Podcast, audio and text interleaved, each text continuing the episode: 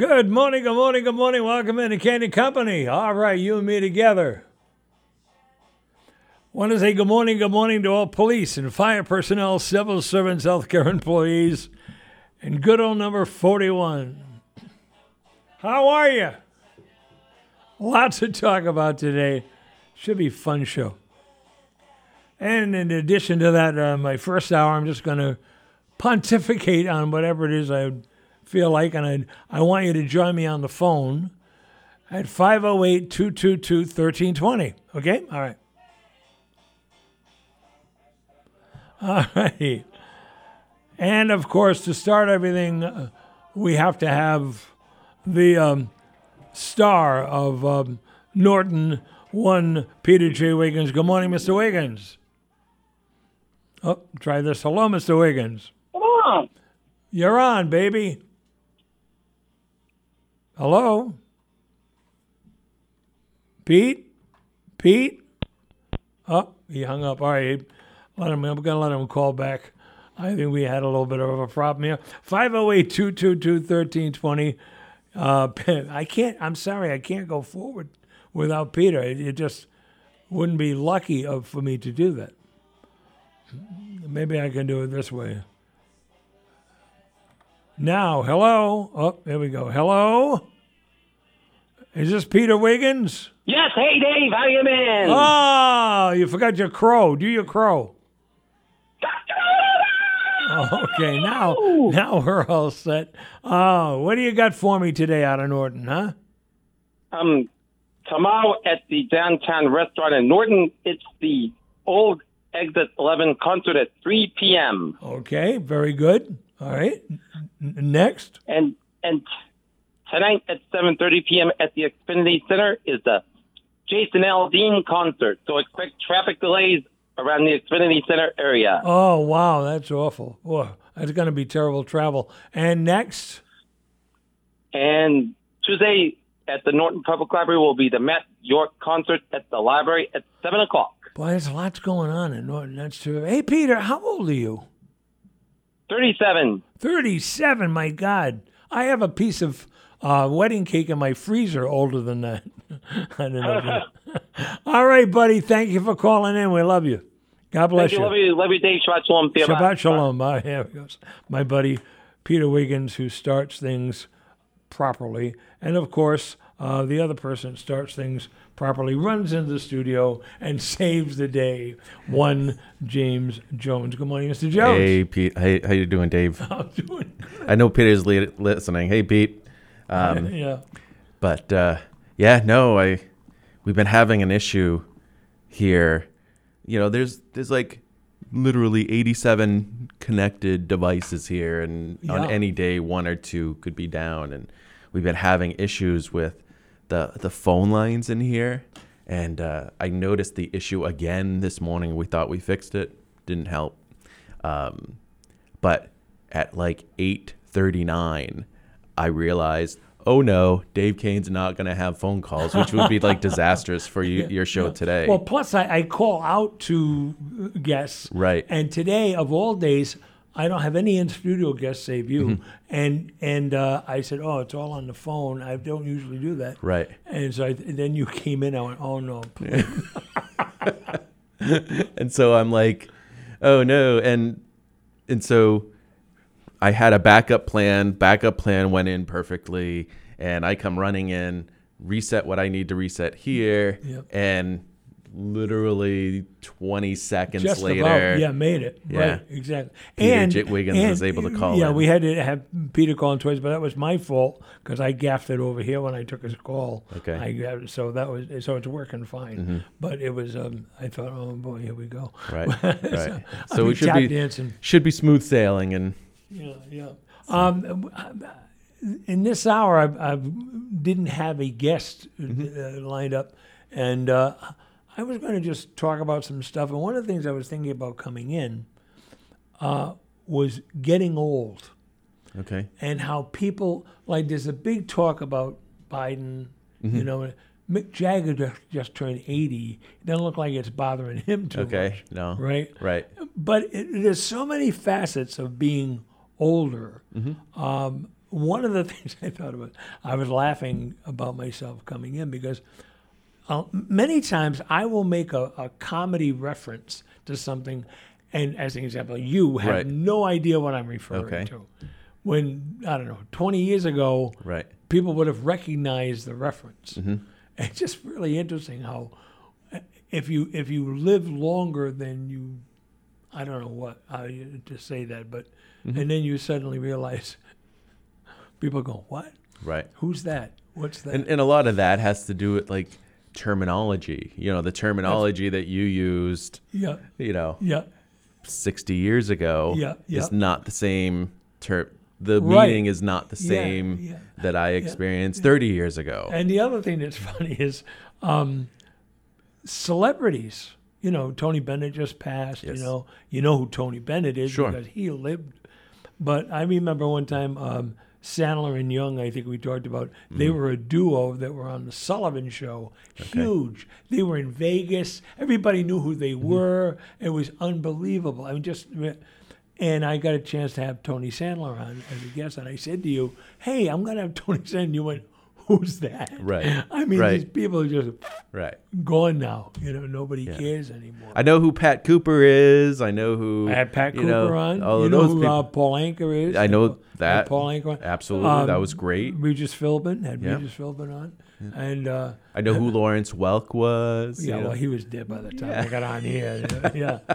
now the thing about Lawrence Welk, I don't know if your family had this. But no, The entire, but your grandparents, I think, sure. The entire world watched Lawrence Welk on Saturday night. All the Mm-hmm. Did they have a choice? Old, the old people then, well, three stations. Right.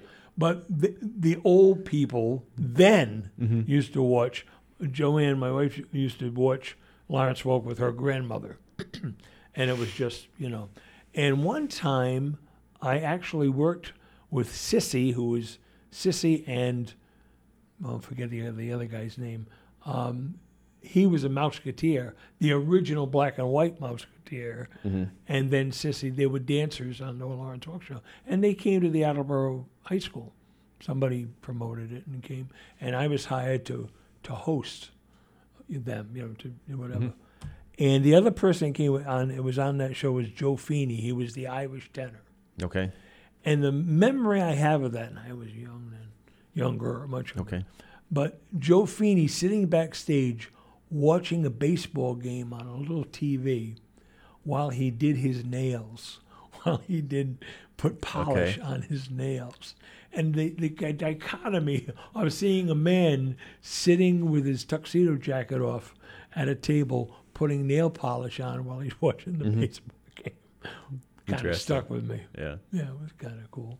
But anyway, just uh, think of all of the things, references that you make or things that you say that would have got like the thing about um, my my fan club is going to be meeting in the phone booth on the corner. Right. Right. And there are no longer any phone booths, so you can't do that reference. Right. It, it just really affects you as you're a comedian. Sure. comedian. Sure. My my thing with growing old is just and maybe you've experienced, maybe not, but like I'm in the pool with the kids and I'm throwing a beach ball to them. And I throw one hard and I like hurt my shoulder. and it's been hurt for like a week. And so I'm like, okay, I'm probably gonna have to go to physical therapy for this thing, you know. And I'm like, everything hurts. You know, the lower back hurts. You know, the weight probably doesn't help that, but you know, just the aches know. and pains. Yeah, I, I don't know where the disrespect for age came from. Honestly, like Okay. like you know, it used to be, oh boy, you've been venerated. Boy, the guys, from- you know, the Asians are much more venerating toward their their elderly. Mhm. You know, they, they, they take care of them, they watch out for them. Um, but in this country, it's like you know, as soon as you, you know, start getting gray hair or or whatever. I don't know what it is. And of course, there's a lot of political stuff involved in this. I know where Biden's concerned, but here's a guy. I, I don't want to make this a political thing. I'm just saying, but here's a guy who served this country, whether you bel- uh, appreciated him or not. I think he screwed up the uh, uh, the Clarence Thomas um, Okay. thing in those days. Anita Hill, he didn't really believe Anita Hill. He screwed that one up. A couple of things in his career, mm-hmm. but overall, he was a good public servant, mm-hmm. and he's got all those years doing it, and he did it while his daughter and and wife were killed. What was that? Okay. I don't know. Do you have anything loaded up there? Yeah, I do, but I, I just hit the counter. Oh, you probably hit the space bar to. No, I didn't. But maybe. Okay. No. Hit it again. Okay, hold on. Maybe I go. did. Yeah, maybe I did. Um, anyway, so I'm just, I'm just saying, it's just interesting to me that, uh, you know, Biden went through so much and served this country so much, and now he's a doddering old man, Mm-hmm. and I don't see it. I don't see it. He's, he's that he's not a doddering old man, or Yeah, yeah, okay. yeah, yeah. I mean, he's he's not a great orator. No. uh, because of his his um, speech impediment when he was a kid. I Okay. think that that is a lot of that. I think stuttering. You train yourself. I think you know he's not a great, and he does have things that he says that's off. God save the Queen. Mm-hmm. Right, right, I right. mean, I mean things like. But I mean, if I said that, people wouldn't think I. would- They'd think I was being funny. Mm-hmm. You know what I mean? At the end of the God save the Queen, you know, whatever. It's just interesting to me that you know that he's done. hmm Yeah, I mean, I think it all depends on, uh, obviously, history, genes, and everything play into that. But Yeah. you know, we we just did a story of a, like, an 85 year old power lifter Yeah, in town. seventy three. 73. Yeah. Okay, all right, still yeah, 73. Yeah, yeah, good. But yeah, you know, can run it. That's how I. can run run circles around me. you Yeah, know? well, well, you know, and, and here's the thing that was funny. The local uh, lean on this, uh, Craig Borges over at the Chronicle talked about columns, and he's got all these old, what he referred to as old white guys writing columns, right? Right. He can't find younger conservative column. Somebody wants to write a column who's a younger conservative, maybe of color, maybe of a, a minority of some kind. Can't find anybody. and why do you think that is? I have no idea. You know, you watch, and then this whole conversation came up because of what happened with Mitch McConnell. What did you think about that? People get old. I know, but that was weird. Yeah. Uh, no, I mean, I just thought that was really weird. I mean, that that's something. That, I mean, if he were president, hmm I'd yeah, I mean, I don't. "What is I that?" don't. I mean, I'm not a fan of Mitch, but no, no, no. But, I mean, uh, you know, you'll notice myself on a number of occasions. I'll be mid sentence and I stop. Yeah, but this is no. He's doing a press conference. He he it wasn't he wasn't mid thought. Right? No, He- no, no. But but I but what I was gonna say is, Yeah. you know, I I and my thing, my problem is I get lost in another thought that pops into my head and and then I have to catch myself. right. But this is Mitch McConnell, who Yeah. has been in Congress longer than I've been alive, and, and Yeah. he knows how to handle. and and and he was I didn't know this until the, the report on this that he was a polio survivor. oh, really? And he doesn't walk, you know, he's got a trouble getting through the airports and stuff like that and now he's switched to using a wheelchair. Okay. because you know it's it's tough for him. I mean, so you got somebody who used to stutter who will misspeak, Mm-hmm. and you got a guy who used to have polio that makes him look like he's more aged than he really is, Mm-hmm. right? Right. 508 222 1320, telephone number to call. Hi, you're on the radio. Good morning, Mr. Kane. This is Paul from Attleboro. Hi. Paul from Attleboro. This is the Paul from Attleboro.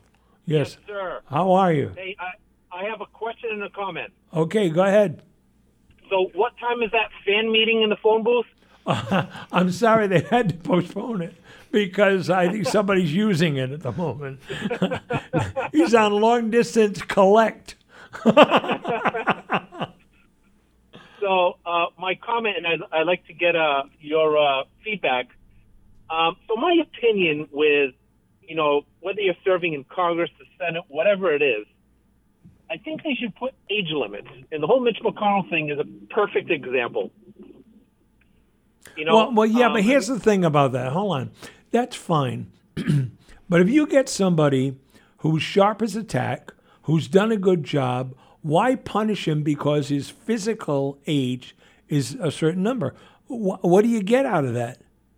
I- Wh- I- how do you I- win? agree- I, I agree with that comment. But on the flip side, if you put age limits on, let's say, congressmen who are in their 80s, um, we, you know, this generation uh, of young people, if we put them in Congress, you know, just the way that you know that these kids are brought up and they feel entitled and they only say if you don't agree with me, you know, their thought process, if you don't agree with me, then I don't want to talk to you or I hate you or whatever it is. Do we really want those people in Congress? So it's like a, a lose lose. Well, no, I, I, I, I, I, since I rejected your first premise, I don't know where we go to the the kid. I mean, Well, go ahead, well, Jim. I mean, what what do you say about Bernie Sanders, who's 81? Chuck Grassley, who is 80, 95? n- n- like, like isn't he I think he's- 92 or I think something he's like that? No, he's 89. Is he? Chuck uh, Chuck Grassley is 89. Oh, all right, because somebody just reported that he was 95. Go ahead. Okay, so my my feeling is All right, now how about Feinstein? Feinstein, who's Feinstein really has issues. Like she she really has issues. But it isn't about the age; it's about they're tough. How about the guy that had the severe depression? uh, Fetterman. Fetterman, Mm-hmm. a young guy and had severe depression, was debilitating. Mm-hmm. Uh, how about him? In other words, it can't be about age. I think it's got to be about individual performance, right? Hello? Right? Yeah. Yeah, I mean that Um, to me. And, and- and- and to go on your previous, uh, on I don't know who made the comment about uh, being old. We're not getting old. We're getting older. yeah, And I'll be lucky if I don't hurt myself putting on my socks in the morning. that may be very well. It may be true. That's exactly right. Yeah. Yeah, All right, yeah. It, it's really. I just don't. I mean, this is like this thing with term limits. We have term limits. It's called elections. You know. I mean, uh, uh, and the same thing is true with, with the. I don't care how old they are. I mean, for some reason, we're saying, boy, we can't believe that this guy at this age can really get the food into his mouth when he eats. Wh- What is Mm-hmm. That? No, I, I, I think the the bigger issue, at least to that, is the Senate. It's the Senate's fifty one fifty, right? No, no, sorry, fifty one forty nine. Yeah, yeah. You take you take one of those senators out, and that whole balance of power is out. So, you know, Dianne Feinstein could be, you know, sitting there saying nothing, and somebody whisper in her ear to to repeat this Just say A. Yeah. Right. I, I rather. Yeah. and the Democrats would be happy with that because they don't lose the balance of power that way.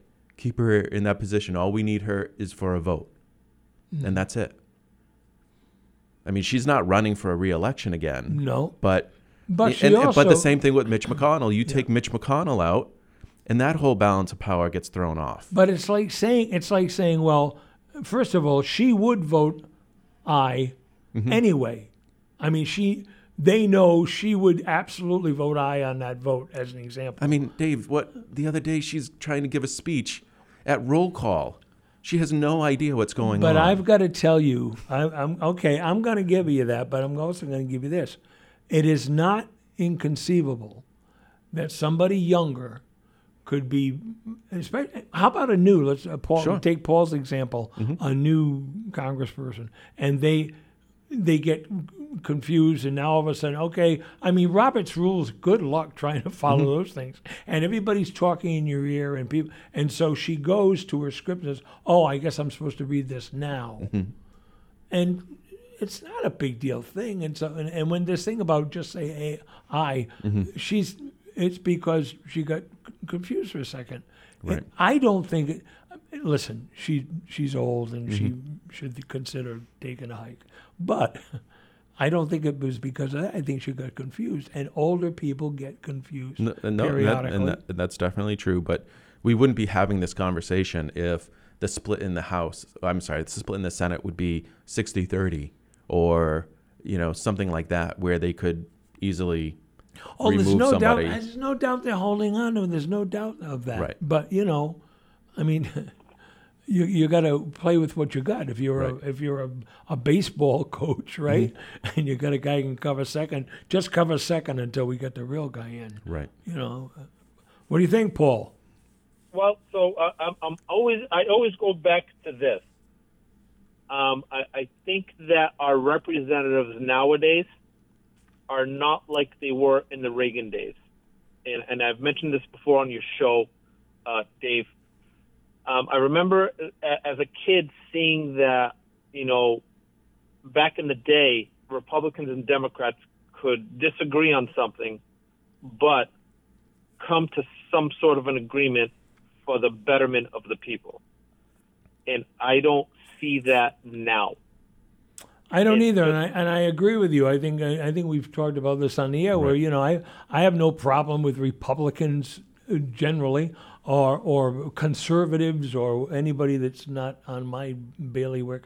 Uh, Right. I, I have seen what you're saying is under under Reagan and and and and even Nixon and and get, there was that um, bipartisan dealings, you know, not Absolutely. as vicious as it is now and crazy. No. Uh, I agree, uh, and that's how we And- and- survived. And now, and, and now I see it as if you're a Democrat or a Republican, um, I'm not going to like you because you're a Democrat or Republican, not because of Mm. what my beliefs are or what I think. Hmm. It's just whatever label you are or whatever you think. Well, I think what we missed, we here, yeah, but what we're missing here is it isn't Republicans, it's MAGA, MAGA Republicans. It, it, it's that extreme facet of that party. It isn't Republicans. There's nothing wrong with Republicans. It's about Well, these again- MAGA nutburgers who uh, cause the problem. Well, again, it, it goes back. I, I think it goes back to what, the way the society is going. It's it's all about what I think, and I don't care what you think. You know, and I think that's what creates all this um, disagreement and hatred with everybody. Is that nobody's listening to one another, and it's just that if you like red and I like blue, well, Yeah.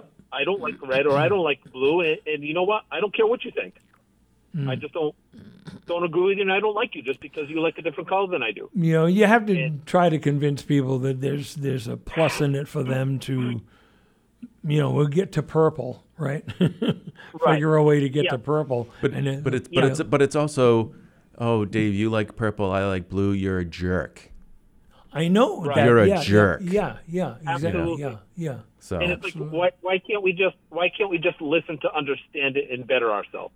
Mm-hmm. That's my main point. Yeah, I, I agree. And I don't care. I don't care if you're Democrat, Republican, Independent, white, black, blue, green.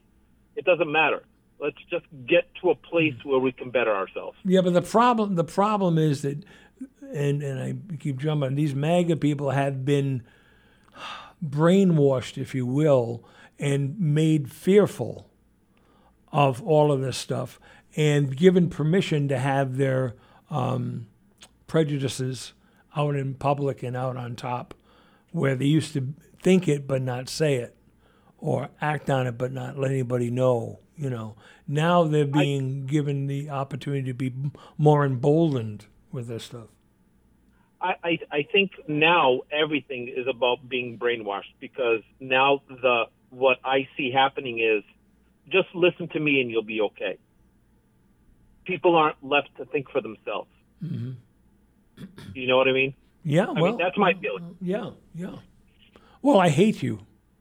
I still love you, Dave.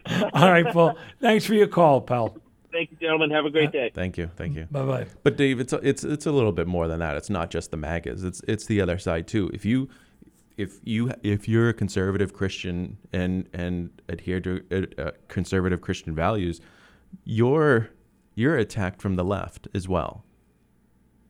You know, you're you're the problem with this it- it- country. well, I, not because you're a, a Christian or conservative values. It's it's because of your thought process on any given item. Mm-hmm. It, it isn't. I don't care why you are afraid of spaghetti, Mm-hmm. right? You may have an awful story that Chef Boyardee molested you one year. Mm-hmm. You know, that's not the point. The point is that you not going to give spaghetti an opportunity mm-hmm. in your life. I don't care what the background is. I don't care why you're prejudicial. Mm-hmm. I don't care why you're a double speak. Look at all of the uh, conservative Christian community mm-hmm. who has backed Trump. True. I mean that that that's hypocritical beyond belief. You can still be a conservative Christian, but don't tell me that you believe in the sanctity and da da da da da because you don't. You know, and that's the it. For me, it's never been about the the label of the person; it's about the thought. Right.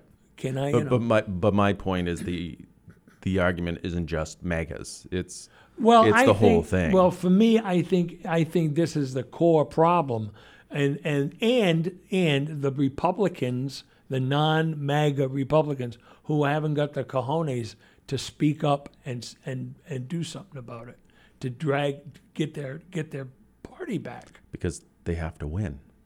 I rest my case. That's the problem. I rest my case. But it's the same on the other side. You you you It you, is the you same think on people the are happy side. with I re- Biden? oh, I absolutely, I absolutely agree with that. Yeah. I absolutely agree. You're not going to find me doing one of those. Right. I absolutely agree with that. But people need to speak up. That's how things get fixed. Mm-hmm. They don't get fixed by dancing around it and not mentioning the elephant in the room. Men- Elephant, no, that's not Mm-hmm. Yeah, sure, sure, sure. Republicans. But but I'm just saying, you know, no, you got to have. If you think it's wrong, speak up. If you, regardless of what it costs you, regardless of what it costs you, Mm-hmm.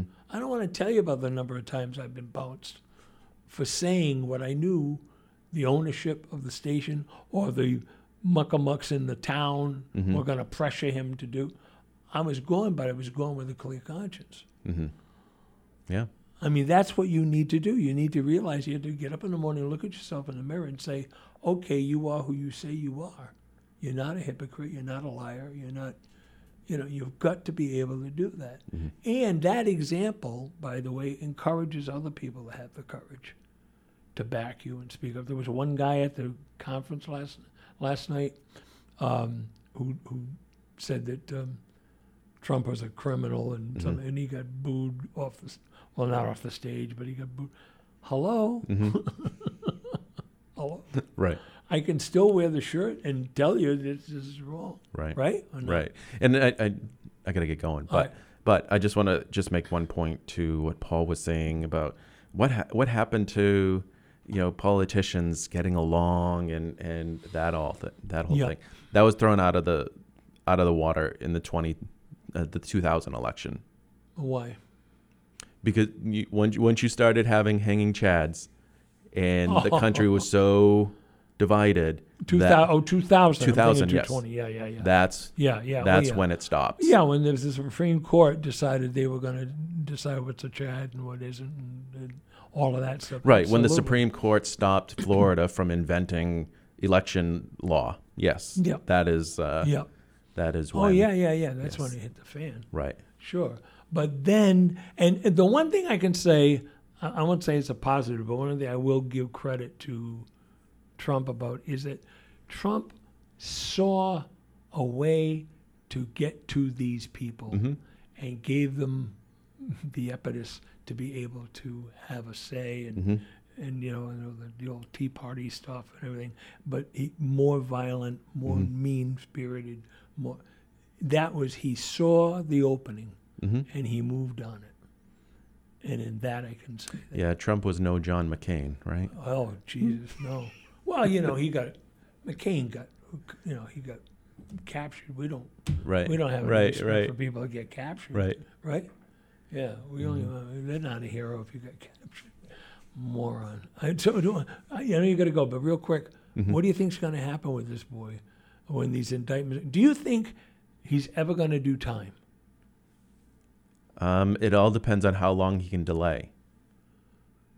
No, no, no. I'm saying, if, if, I'm saying if he. No, no, no, in oh, his but mind. he can't. Oh, In his mind, however long he can delay, because in his mind, if he gets elected president Yeah, of the United yeah, States, right, right. they're not going to touch him until after that. that aside for a moment. Okay, I agree. That Mm-hmm. aside for the moment.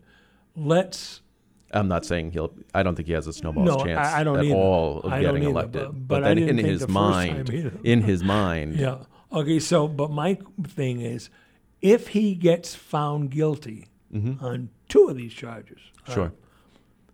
do you see that they he will actually go to the No. slammer? No. Why not? He's a former president. So what?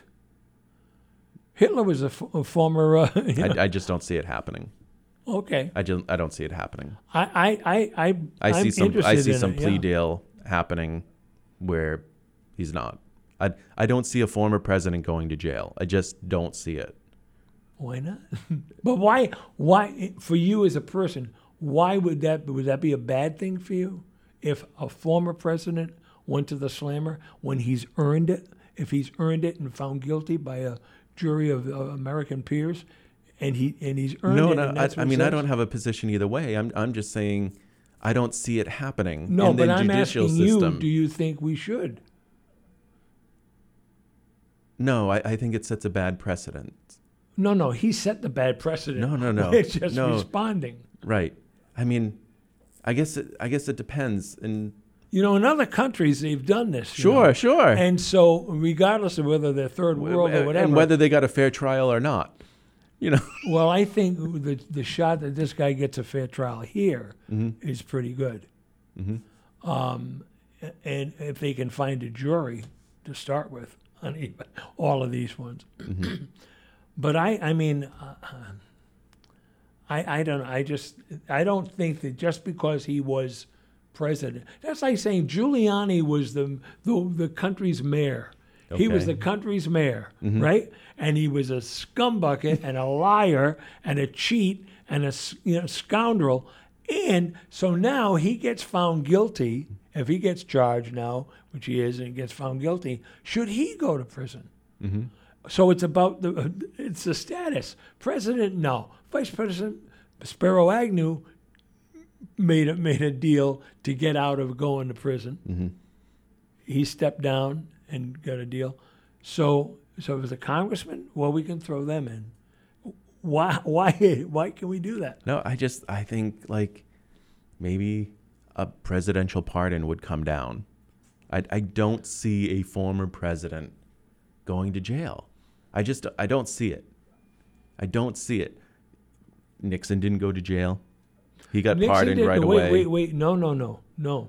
Nixon didn't go to jail Because he was stepped down. pardoned.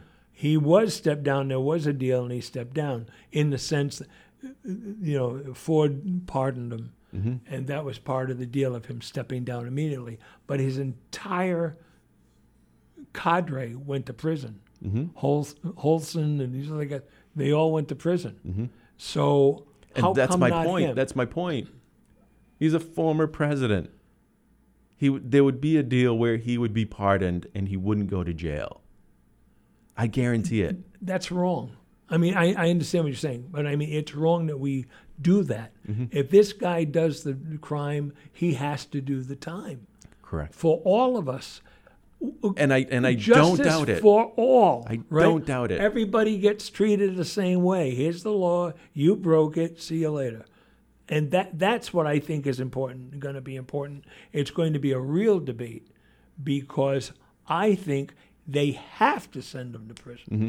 I don't care if it's reduced time, whatever. Right. They have to make the move, in my opinion. the the issue is going to be, you know, they, they can pardon him on the federal charges, but what's going to happen at the state level? Well, that's the thing. Can you? Yeah. Can you? Well, can you throw him in the slammer on the state level?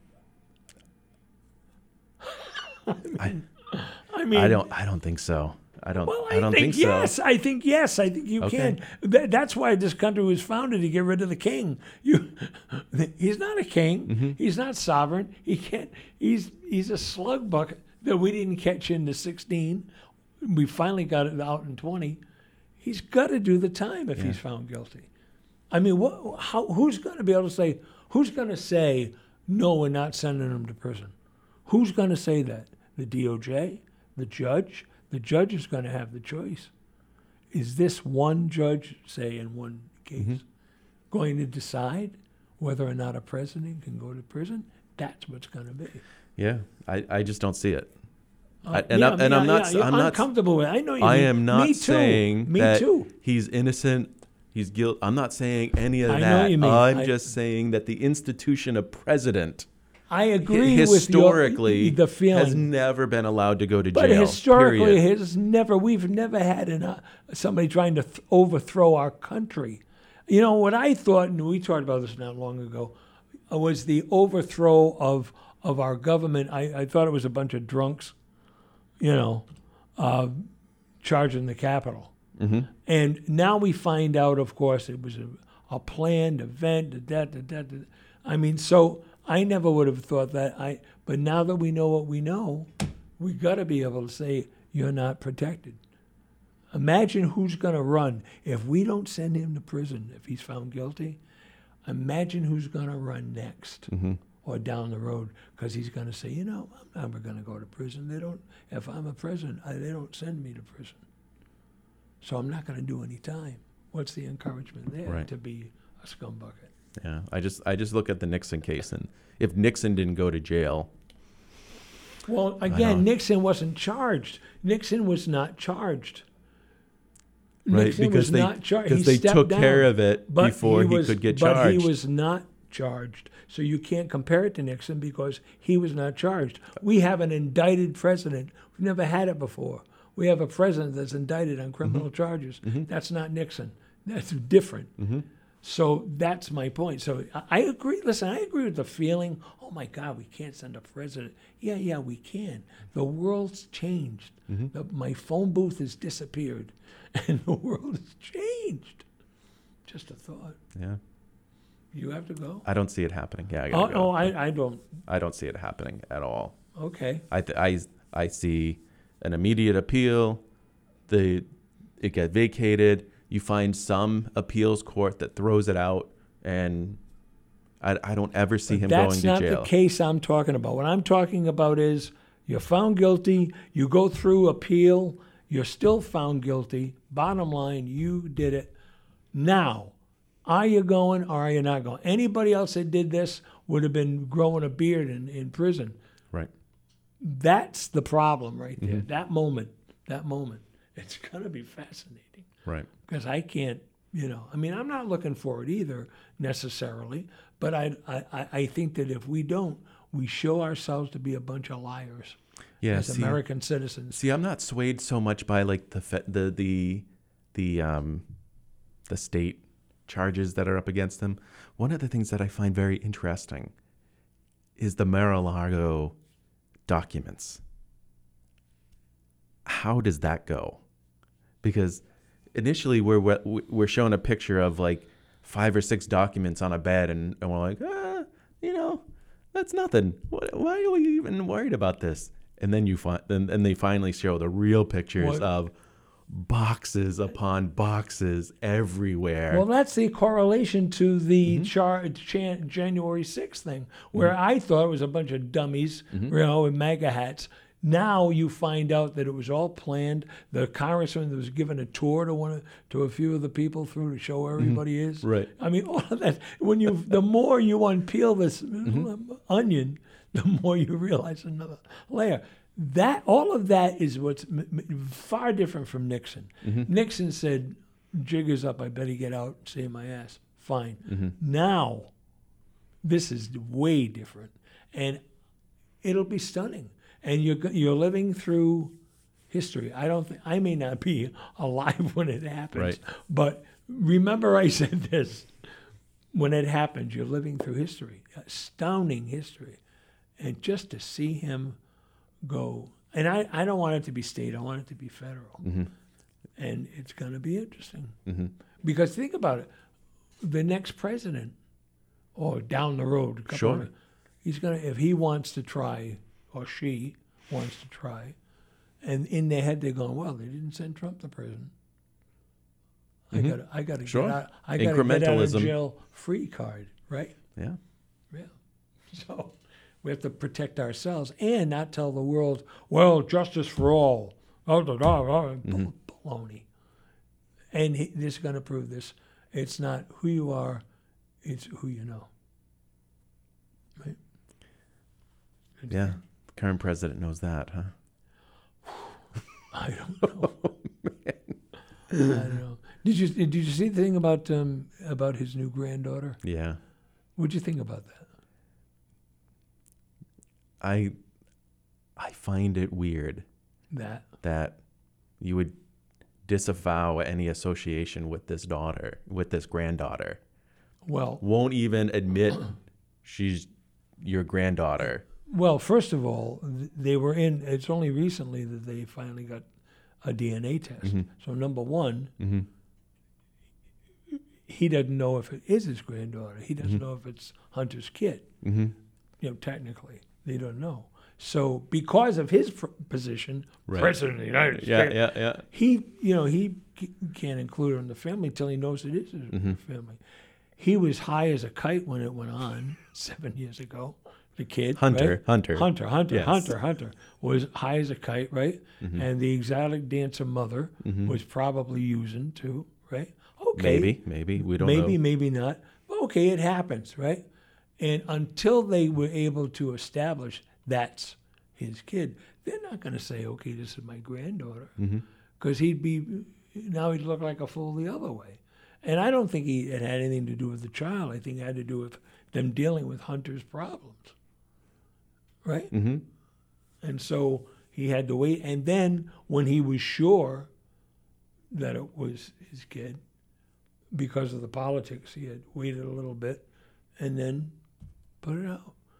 I mean, they're going after him on this thing. They showed this morning, they showed the, the stockings hung by the chimney with care. Right, In right. hopes that another one soon would be there. Yeah. You know, I mean, Terrible. come on. I mean, give me a break. Right. Hunter Hunter's a piece of work. Yeah, but you know, I mean, and and he's probably I don't know if he's going to end up doing time or not. Who the hell knows? But I mean, people have to get a chance to bring it back to, to get better, don't they? I mean, is that's it? Okay, you did that. That you're done forever. I mean, No, I, I mean everybody has the a redemption story, you know, Mm-hmm. one or two. yeah, Absolutely, let's go for it. Mm. But you know, you got to come clean on everything though yeah, in your redemption story. yeah. Well, we'll see what happens with all of that. now, Right. Right. Right. Mhm. I, I was surprised at what happened with the the plea deal. Was- Right. That uh, must have been like, I'm hello. like, I'm, I'm like, I'm sitting in Rotary and my phone's blowing up, and all of all I'm seeing is from every outlet, plea deal falls apart. I'm like, what is going on? And it's like last minute. It's like, okay, But the We'll see. prosecutors look like morons. Right, right. Really look like dummies. hmm Yeah, yeah, and that's so uh, you can't blame you can't blame uh, Hunter's people because they thought they had this deal hmm and then they change it. And uh, what do you think about the judge? The judge is saying that constitutionally she can't do it. She didn't have the power right. to change it, to, to accept it. Yeah, I mean, constitutional law is a, is a interesting thing. Yeah. You know, Biden thinks that he can cancel debt, and he doesn't have the authority to do so. Supreme Court says that. So Well, now, yeah, now but you how now many you find things- another way. I agree. You just find another way. I know, but and right, and how many how many things did Trump think he could do? Sure, absolutely, absolutely, absolutely. No, Yeah, you can't do that. Uh, what I can't? Well, I'm Yeah. the president. Right. Yeah. Well, say this to putting you in the paddy wagon. Mm-hmm. Right. I'm the president. Right. Oh my God, boy! Thank you for coming. You're welcome. I appreciate you stopping by, You're welcome. fixing my phones. Yes. So that ten o'clock comes around, you actually can continue. I have I have a show I can do. Right.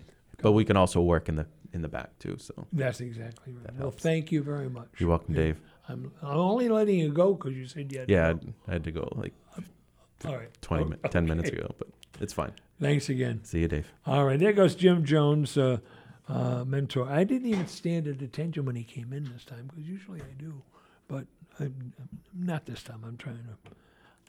I don't know. I'm just doing what I can. You know what I mean? I'm doing 508 222 1320, 508 222 1320. You and me on the radio till noon time today. If you'd like to hop on the line and sneak in before we have our first uh, phone guest, um, uh, Mary Nardillo Dias is going to be on with us, and she's a she's the grief whi- whisperer. She's going to be talking about grief and the, the facets of of grief in your life, and uh, we're going to be talking about that. And um, I invite you to call and offer a question or make a comment. I'm sure it's something you're going to be able to going to be able to relate to. Right? Yeah, of course. Uh, and then 11 o'clock, uh, this is really interesting. There's a book uh, called The New Roaring Twenties Prosper in a Volatile Time. Now, uh, this is written by Stephen Jarchow and, and um, also um, uh, Paul Zane Pilzer.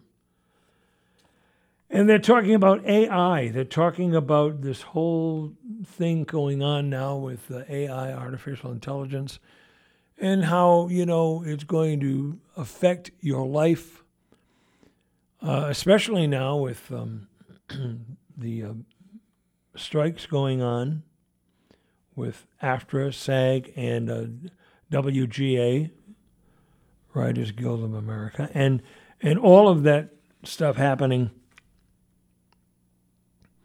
having to do with um, this AI influence in our communities, in our lives now. And um, everybody's so concerned and worried about it. And, and I want to see um, what they can tell us because one of the things, and I was going to mention this during the interview, one of the things they talked about is that um, um, an energy revolution fueled by AI, uh, geothermal, and other technological advances uh, is reducing the danger of an extinction event caused by climate change so that AI can be tied into climate change as well. And um, I want to talk about that and listen, hear what they've got to say there. So we've got lots of stuff going on. Do you agree with uh, Jim Jones? Do you agree that if, in the case that, um, the president, former president, is found guilty of the um, even a couple of the criminal charges we talked about, do you think after appeals, etc., that this country will send a former president to jail, to prison, in the slammer. It, it's odd. We've been brought up to have such um, such respect, right? Such respect, and we hold the presidency, the office of president, in a uh, in such an appreciative and respectful manner that we so much so that we we would allow presuming he's found guilty now that we would allow this man to do all that he has done to cause all of this damage to break all of these laws and not insist that he do the time. It's very interesting that we somewhere in so many people, like Jim, so many people's heads, it's like, I can't imagine that we would send a president to prison. But here's your problem the problem is that you cannot talk about how everything is everything is equal in this country. I mean, we know it's not. But in the judicial system that everything is equal. I know we know it's not. We we talk a good game, but we know that somebody who is um, of a certain status, people know, people, and well, not in this case, but in many cases, respect people who um, have had a vast exposure to the public, held positions of of, uh, of respect. The position has the respect. And we're sitting here saying, I can't bring myself to send this guy to the slam. Jim says it's not going to happen. Well, presuming all that, that I've been talking about presuming everything that I've said here, believe. Um, I am really interested in this conversation because I think we have no choice but to see to it that this guy walks into a jail, regardless of his previous positions, his previous status. I mean, they've done it in other countries. Would this be something you absolutely couldn't stand? Or would it be something you you couldn't? I mean, can you hear yourself saying, "Oh no, we can't do that"? Yeah, yeah, okay, he's guilty, but but oh, we can't we can't do that. We can't put the former president. Do you think that? Do you have the problem with that that, that Jim has? Hmm? Because this is going to be a huge debate.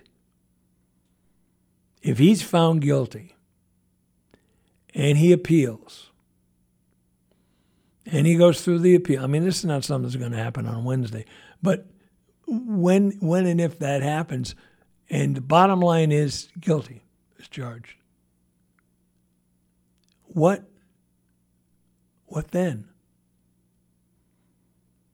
Can you actually believe or feel yourself or or think that we can't possibly send that man to prison? Now there are people, of course, on the left who yes, yes, yes, we can, and the people on the right, say, well, you're but I'm talking about the concept of a former president maybe ending his days in a prison. Now, we've sent a lot of elected officials. Uh, the mayor of, of Boston years ago ran the mayor's office from prison. So we've done it with other forces. We've done it with other places. We've done it with other positions. Why not why not that? Good morning, good morning, good morning. Second hour, Kane and Company. You and me on the radio until noon time today. Oh, right, baby. Yeah. Got a lot to talk about today, and uh, we're going to be talking with, believe it or not, we're going to be talking with a spirit whisperer. That's right. Are you ready? Because it's going to be really something. Let me just make sure I'm doing this properly. Uh, bum, bum, bum, bum, bum. Bum, bum, bum. I got to dial her up here, see if we get things happening.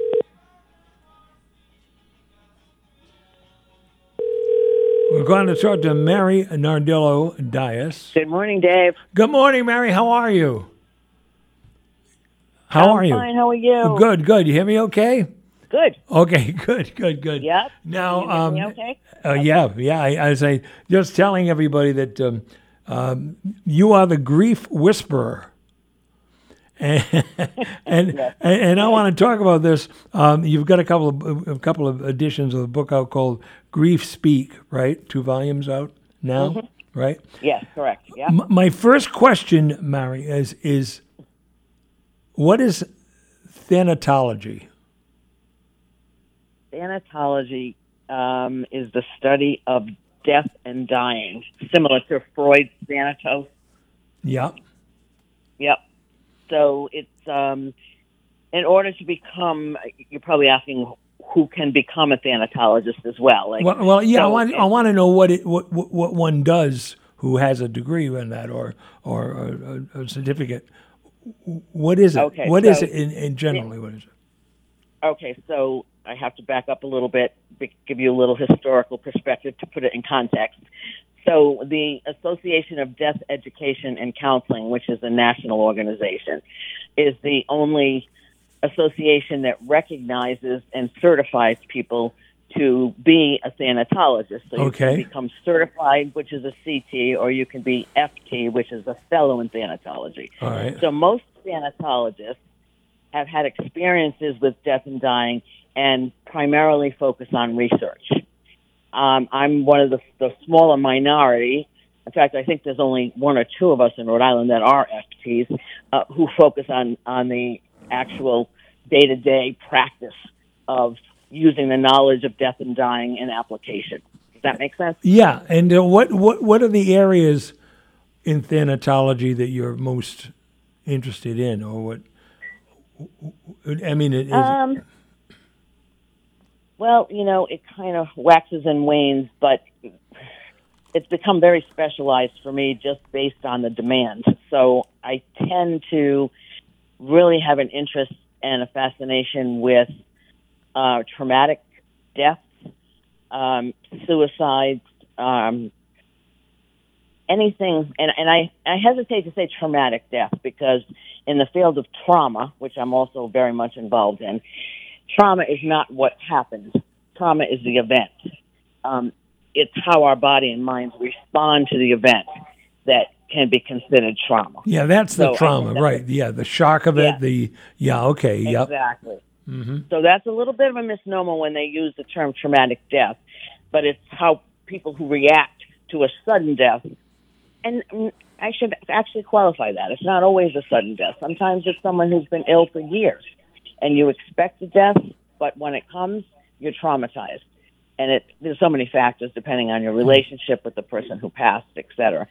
So, you know, given the demand of my clients right now, and as I said, it, it kind of changes, and I can't explain why. Um, I do know that nationally suicide rates the highest in April, but everything else, and I do know that men tend to have massive heart attacks on Christmas Eve after 10 p.m. Um, but other than that, um, Wait a right minute, back. Whoa, whoa, whoa, whoa, whoa. wait, wait, wait, wait. They have massive heart attacks after 10 p.m. on New Year's Eve. What? Where did that come from? Christmas Eve.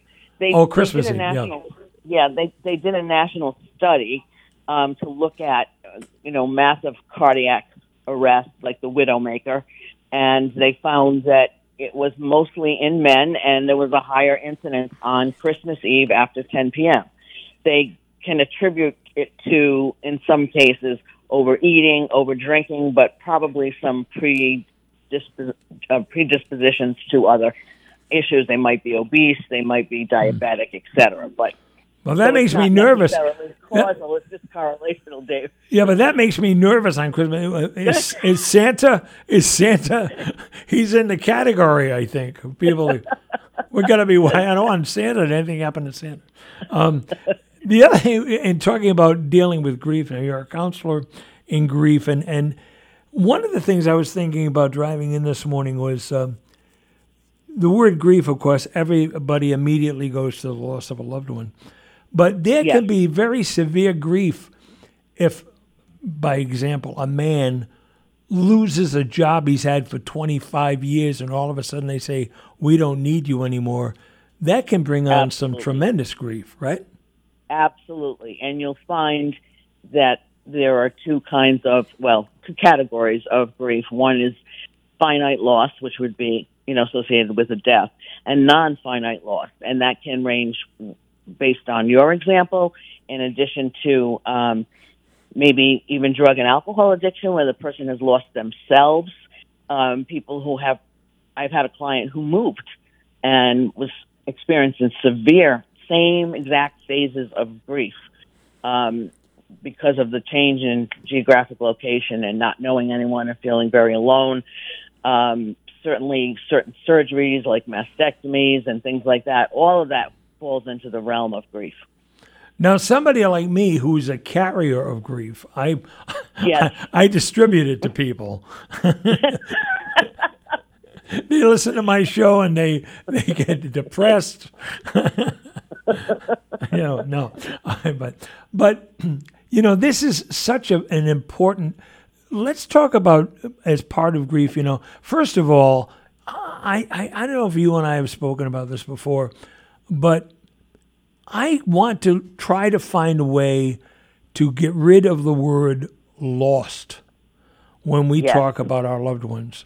Uh, you know my my deal with my, my son and the 41 signs and, and, and everything. Yes.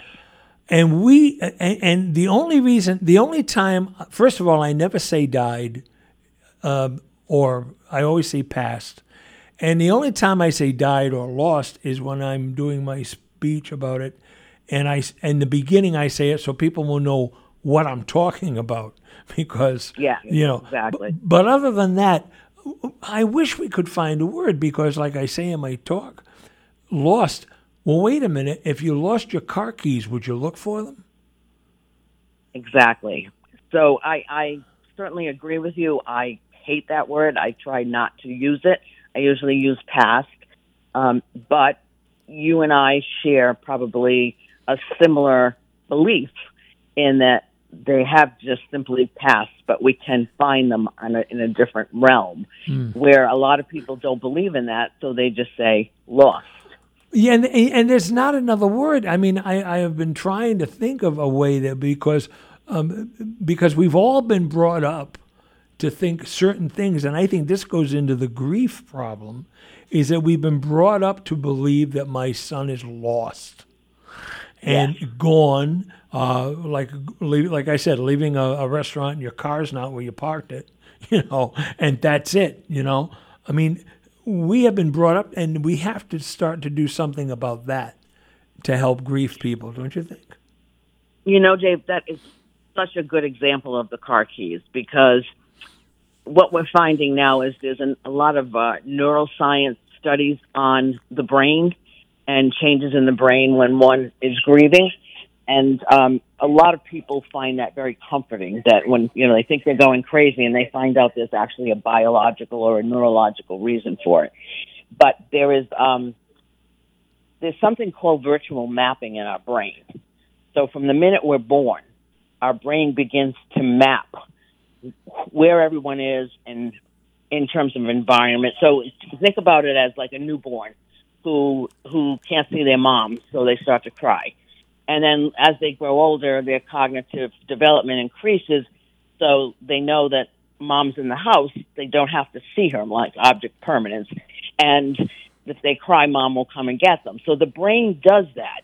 So a lot of people use the word lost when someone has passed because in terms of their virtual mapping in their brain, they can't find that person anymore.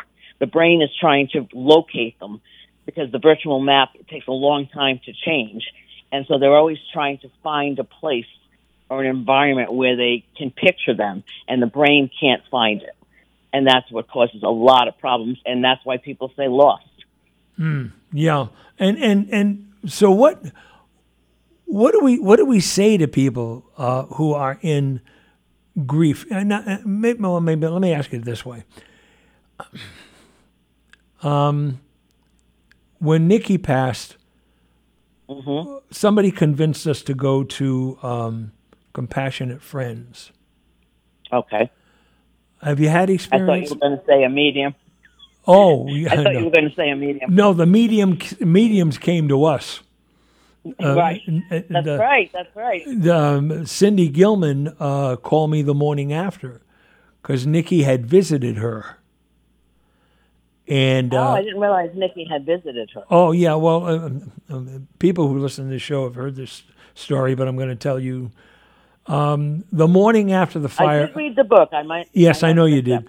But this will remind you that um, the morning after the fire, she uh, Cindy called me to say I heard what happened. Is there something I can do? And I called her because we hadn't publicized about Nick yet, and um, I told her what happened with Nick, and she said, "Oh, I should have said something like she knew something," and I wasn't in a good mood that day, and uh, I'm sure. I hung up on her because I said, "Oh, great! Now I got some medium's going to tell me she knew something she had no idea." And a couple of days later, I called back to apologize, and she said, you, "No, you got to hear this story." The morning after the fire, she was sitting having a cup of tea in her kitchen, and she had the vision of what she said was a charred boy who Oh, said to me, who said to her, "Please call my father. Please call my father." Now she'd been on the radio with me thousands of times, and she went to her. She didn't know what to do with this, and she went to her phone book and just personal phone book, just flipped it open, and my name was the only name on the two pages. So she said, Well, I'll go on Dave's radio show and find out who this boy is. She had no idea that it was Nicky. Was Nicky? And Wow. so, and so, you know, speaking about that, and that brought up my question was having to do with with compassionate friends. Have you had any dealings with them? Um, no, I haven't. Okay. They primarily run groups. Is that correct? They run they run groups of people who have, have lost. I believe it's mostly children. Have lost children. Okay. And here's my problem. Um, a friend of ours asked us p- to go to this, that we should go there, that we should go there. So we we gave in because leaving the door open. This is freshly after the fire, Yeah. and we went and we sat in that room, and there were people telling the story of the passing of their child, and they meet every week, I guess and you realize mm-hmm. that they were all telling the same story every week. And mm-hmm. and then I heard one couple whose daughter had died in her sleep in their home. And they were talking about her passing. And then I heard the father and mother talk about how horrible it was because they he would never get to walk her down the aisle. And they would mm-hmm. never get to the and then I realized this was about their Yeah. their grief for them, not for the passing of their daughter.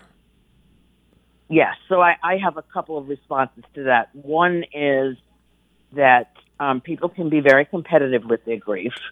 Uh, I've run groups where there's been actual arguments over who is suffering more. Grief can be very You're kidding me. no, Really? not at all. Okay. Yeah, grief can, grief is very selfish for the most part, and that's okay. Uh, pretty much anything's okay. Uh, but I often say to clients, you understand you're grieving both for your child, but you're grieving for yourself as well. And because you know that's really not something that's accepted in Western society. Selfishness is considered to be a negative, has a ne- negative connotation, and it doesn't Right. always mean that. And thirdly, um, so think about you're driving down the street. This just happened to me yesterday. You're driving down the street and someone cuts you off, and you knew you know if it if it was five more feet, they would have just probably killed you. Yeah. Okay. And and you're just you're in shock all day, and everybody you see, you tell them you can't believe what happened to me. You can't believe what happened to me. And then the the next day you start telling other people, you know what happened yesterday, and pretty soon you're saying, you know what happened to me six months ago. It's that need, and that's one of the ways you treat trauma, um, because almost getting killed or getting you know side sideswiped is um, it's so hard to believe that that almost happened or that it did happen that you have to repeat the story over and over again. And most of the time, when people come in to see me for the first time, that's what they'll say. People are tired of listening to my story.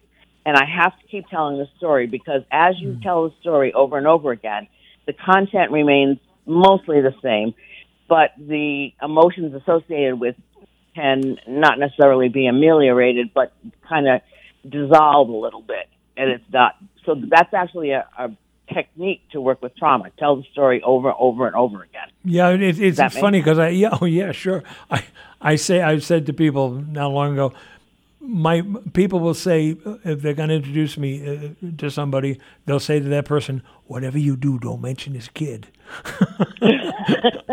because you'll be there for an hour and a half Right. telling the story. Um, and and so yeah, I can see that people need to need to do that. But the thing, the problem, and I said to Joanne when I realized this, I said to her, "Take a good look at this room because you're never going to see it again."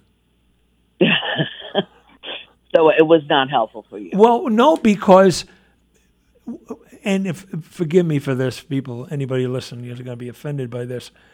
The death of their child suddenly becomes their claim to fame. Yes. That's who they are, the passing of their mm-hmm. son. For us, I talk about it all the time. I talk about it in terms of how my son is still with us and that other loved, loved ones are still with them. And I'm trying to get that message out. Okay. So yes, I'm a very strong believer in that death ends a life, but not a relationship. Right. But people, but others find some find that if they don't get signs um, or messages, that kind of dissuades them from that belief and believe that they're just nowhere to be found, that they're in fact lost. I'm using air quotes. Um, so yes, it becomes a claim to fame, and a lot of that is reinforced by society. A lot of my clients will say to me, you know, they run into somebody at the store, and they said the people's faces are like so pathetic. They look, oh, you poor thing, how are you? Yeah. And it becomes like, you know, like you said, their claim to fame or this badge of honor, ironically. Yeah. Um, but to use that, so when we go back to, I might be going a little bit off, but I'm very organic in my thinking. Yeah. Um, if you look at a death that could cause trauma and eventually PTSD, post traumatic stress disorder, it's when people stay in what you're talking about, living with that and being it, their badge. There is something called post traumatic growth. And I think that's probably what you're into, that you don't have to be um, depressed or anxious or have some kind of trauma disorder associated with you for the rest of your life because the death of someone, regardless of the method, can in fact cause you to become, find a new meaning in life, to be more compassionate, to be more empathetic. There's a lot of research on that. That grievers become much more compassionate. Yeah, that was, yeah, that, that was the problem I had with the group because it was this dun dun dun dun. You know, I mean, it was it was so. Oh my God! It was so oppressive, and Was um, there a facilitator? Yes, there was a facilitator, and this is the funny part. They had a rock, and who's ever they passed the rock around, and whoever was holding the rock is the one that was going to talk. Okay, that's like the stick. Okay. Yeah, so they're passing this rock around, and my wife was not going to touch that rock because people are they're crying and their their their nose is running and whatever. and my wife's a germaphobe in a, of sense, and and and she wasn't touching that rock. So I I, I mean it just. And I don't mean I, I mean I, I know they're trying to do well for these people, trying to do, do good, excuse me, for these people. But it was just like, oh my God, uh, they met every week and did this, and Yeah. there was no. It, and I I only went once, so I don't know, but it it didn't seem that there was an opportunity for for there to be any growth there, because Well, one of the you know- one other thing they, I've had them turn me down and not me, other people, uh, to talk about mediums and messages from their loved ones. They've turned it down. They, they don't allow it. They don't allow it. So go ahead. So is that so? I'm not, I'm not saying anything necessarily against compassionate No, no, compassionate no, no, no. But groups, groups in in general, um, you know, there's a very specific technique or techniques to facilitate a group, and it's the facilitator's responsibility to say, okay, we've we've heard, you know to respond to the person who's talking and say, let's give someone else a chance. What do you think about what they're saying? You know, and there should always be two facilitators because it's very hard for one person to watch the body language and listen to the tone, rate, and volume of every single person in the group. In terms of mediums, is compassionate friends like associated with a religious organization? I don't believe so, but but it's about the it's about the. I just think that they're tied into the event that happened, and as I said, we go back to this is they can't dig themselves out of it, and they almost, it's only in my opinion too, turn down the opportunity to feel better, turn Yeah. down the opportunity to say, wait a minute, maybe my daughter is is is trying to knock on the door and say, Mom, I'm right here. Yeah. And I'm blocking it because if I do that, I give up my identity, which has become the mother who lost a child. Oh, that's so insightful, Dave, because how many times have I said to a client, tell me what benefit you have in holding on to this? Right. they they don't realize consciously that they're holding on to that, and a lot of them will say to me, "If I let go of this pain, or I let go of any of what I'm feeling, then I am dishonoring their memory," which is obviously not correct. Yeah, and then you have then you have uh, we, we have someone who who lost their son passed, and they turned his bedroom into a den. Oh, okay. I mean, I mean the other side of that coin, right? Yes. Is Yeah. they it's, it's still grief. It's still grief. I'm gonna pretend he didn't live there. I'm gonna I don't know what, but turn the bedroom into a into a den. And I, and when I heard that, I thought, oh my god, what? Is, I mean, I don't have the answers to anything. I only have the answer to what we've done with Nick. I mean, I don't have the answers for anybody else. But this thing about grief and this despondency about the future is really something to be spoken about, isn't it? Oh, absolutely. And again, you know, the relationship with the person who's passed, and it doesn't necessarily mean that you know that that I think it's uh, something on social media that says grief is love with nowhere to go. Um, that's not. I, I don't like that at all. Yeah, because that Yeah. no, that's that's Yeah. not the case. Um, and there is a reason why people hold on to it, and it might be, be because of your badge of honor, um, or it might be their new identity, like you also mentioned. And so, what do I do when I let go of this identity? Then, who am I now? Who, am, I? Yeah, yeah, yeah. Who am I? Uh, and and that you know, we're talking with Mary uh, Nardillo Dias, who is the grief whisperer. I love that name, the grief whisperer. And we're talking about the ability or the inability, maybe, to handle your grief. And it, it's really something uh, that. Let me ask you how grief ties into w- what I talk about all the time, which is a um, this mediumship, this spiritual. We believe that this is for us. This is Nikki telling us that there's nothing to fear when we pass. That life is is safe. That he is safe, and we will all be safe. Now, the people who turn down this opportunity, the people, this is a form of grief to me people who refuse to believe that their child may be well and that when it's their turn, they will be safe and well. Isn't that part of a grief process too? Yes. Um, I'm just thinking while you're talking about Mary Frances O'Connor just came out with a book called The Grieving Brain, and she, she distinguishes between grief and grieving. And she said grief are those moments in time where you're just, you know, numb and it's surreal or it hits you or, but grieving is a trajectory. It's a process and it follows us throughout our lives.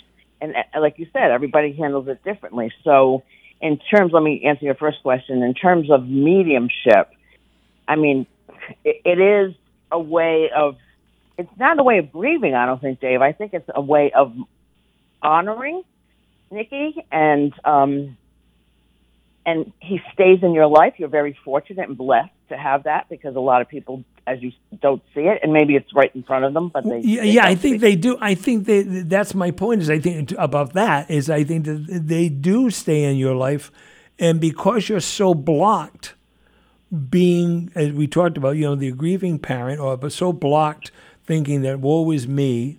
Uh, you're not hearing your child say, "Mom, Dad, it's me. I'm right here. Mom, I'm right here." Right. And then, and of course, you have that, what I said before, depending on what culture you were brought up in Yep. and religion, whether or not you even believe. You know, I have a lot of, it's sad if an atheist um, who has, you know, to dust to dust, and they've just completely ignored that. But the interesting part is, you know, there's a famous existentialist, uh, Irv Yalom. Now, you know, existentialists believe this is all there is, is life Yeah. and he has written hundreds and hundreds and hundreds of books about existentialism, and this is all there is.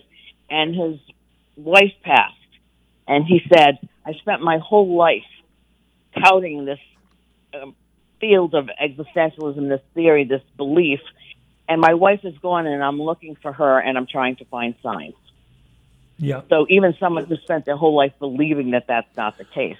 Yeah. There's a there's a story there's a story in one of my books about a woman who um, whose husband dropped dead, and she kept looking for signs and she couldn't find them, and she couldn't find them, and she finally decided to search for this tree that he loved because he was from Canada, and she was going to plant in her yard in memory of him. And every nursery she drove up the coast, she couldn't find this tree, couldn't find this tree finally she found a nursery and they had one of the trees and she said to this gentleman, Is that for sale? And he said, No, I'm sorry, it's taken.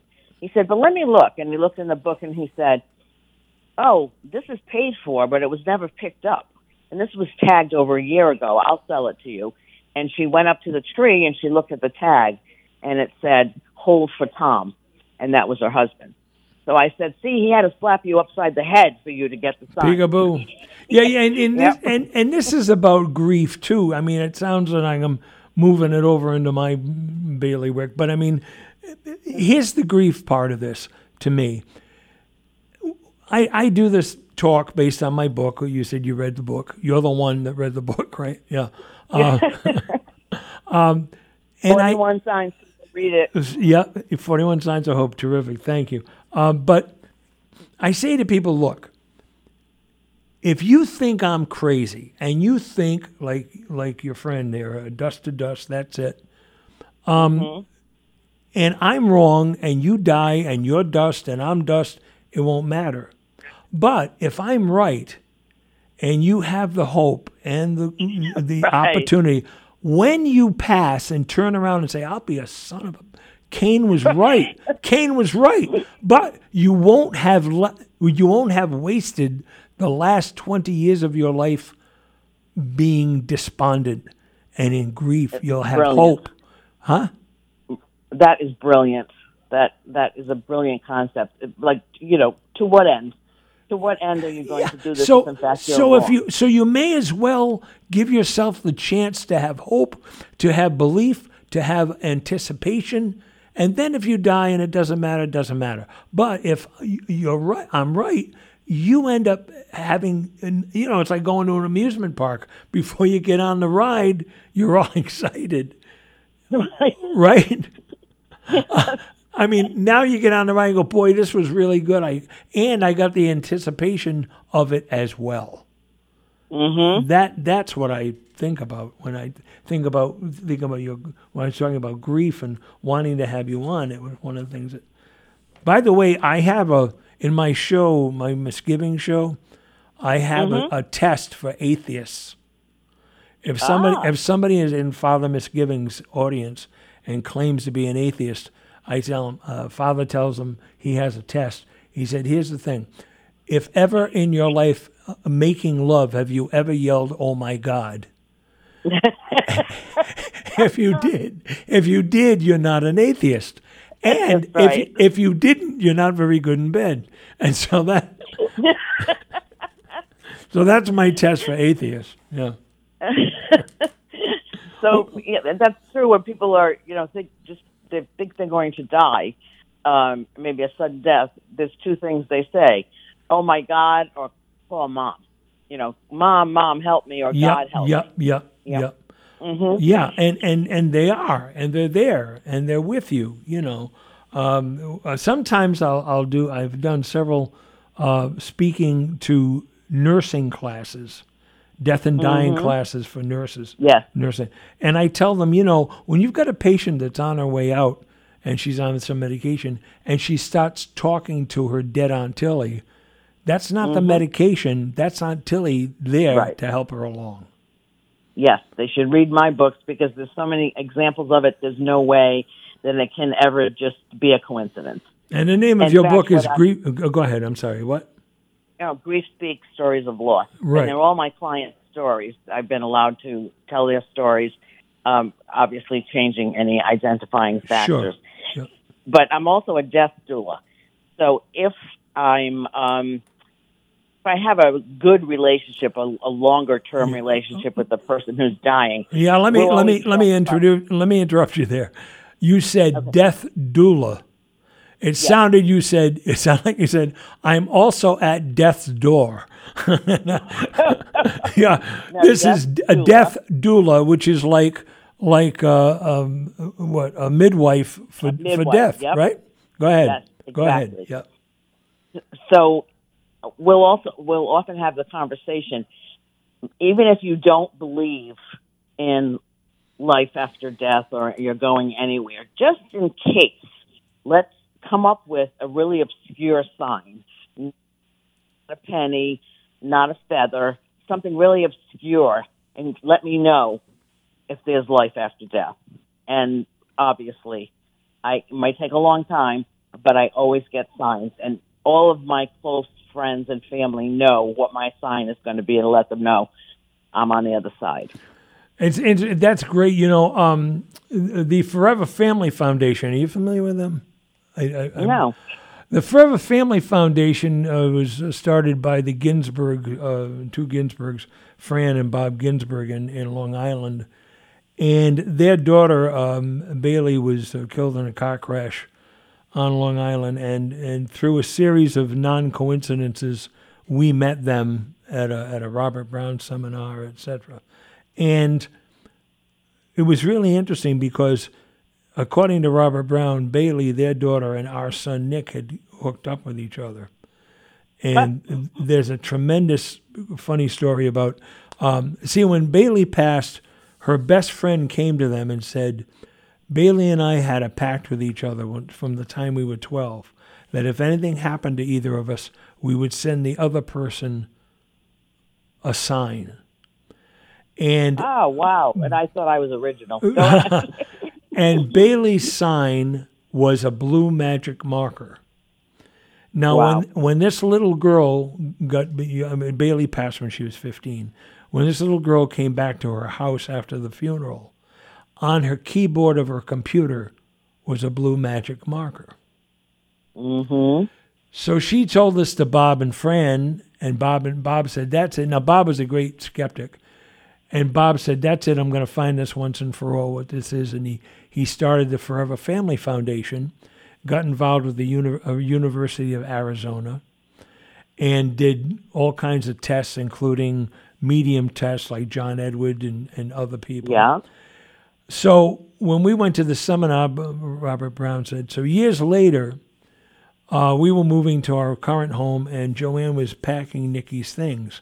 And you know, Joanne, well, if you know Joanne, it's uh, I'm going to take the item, walk, open the plastic box I have, put the item in, put the top back on the box, then go get another item, come back, open the box, put. That's how Joanne does it. While she was doing this, I was thinking to myself, I got to call Bob Ginsberg because I had something to tell him. So she comes about the fourth or fifth time. She opens the box, and in the box, as she opens it, is a blue magic marker. And it came from, we didn't have one, and she didn't know. Okay. So I said, That's it. I'm calling Bob. So I call Bob. Mm-hmm. So I call Bob. And I tell him this. He said, Oh, it's great. He said, Now I've got one for you. I said, What? Every day, Bob had to go to work on in Long Island, and he had to drive through the intersection where his daughter was killed. Oh my goodness. Yep. And one day he's at the light and he's looking, and there's a there's a house on a corner, one of the corners, and he looks over. It's up on like a little hill, and it's a historical home, and the number of the hmm. home was forty one. Oh wow. So Bailey and Nick had hooked up before we met the, them. Yes.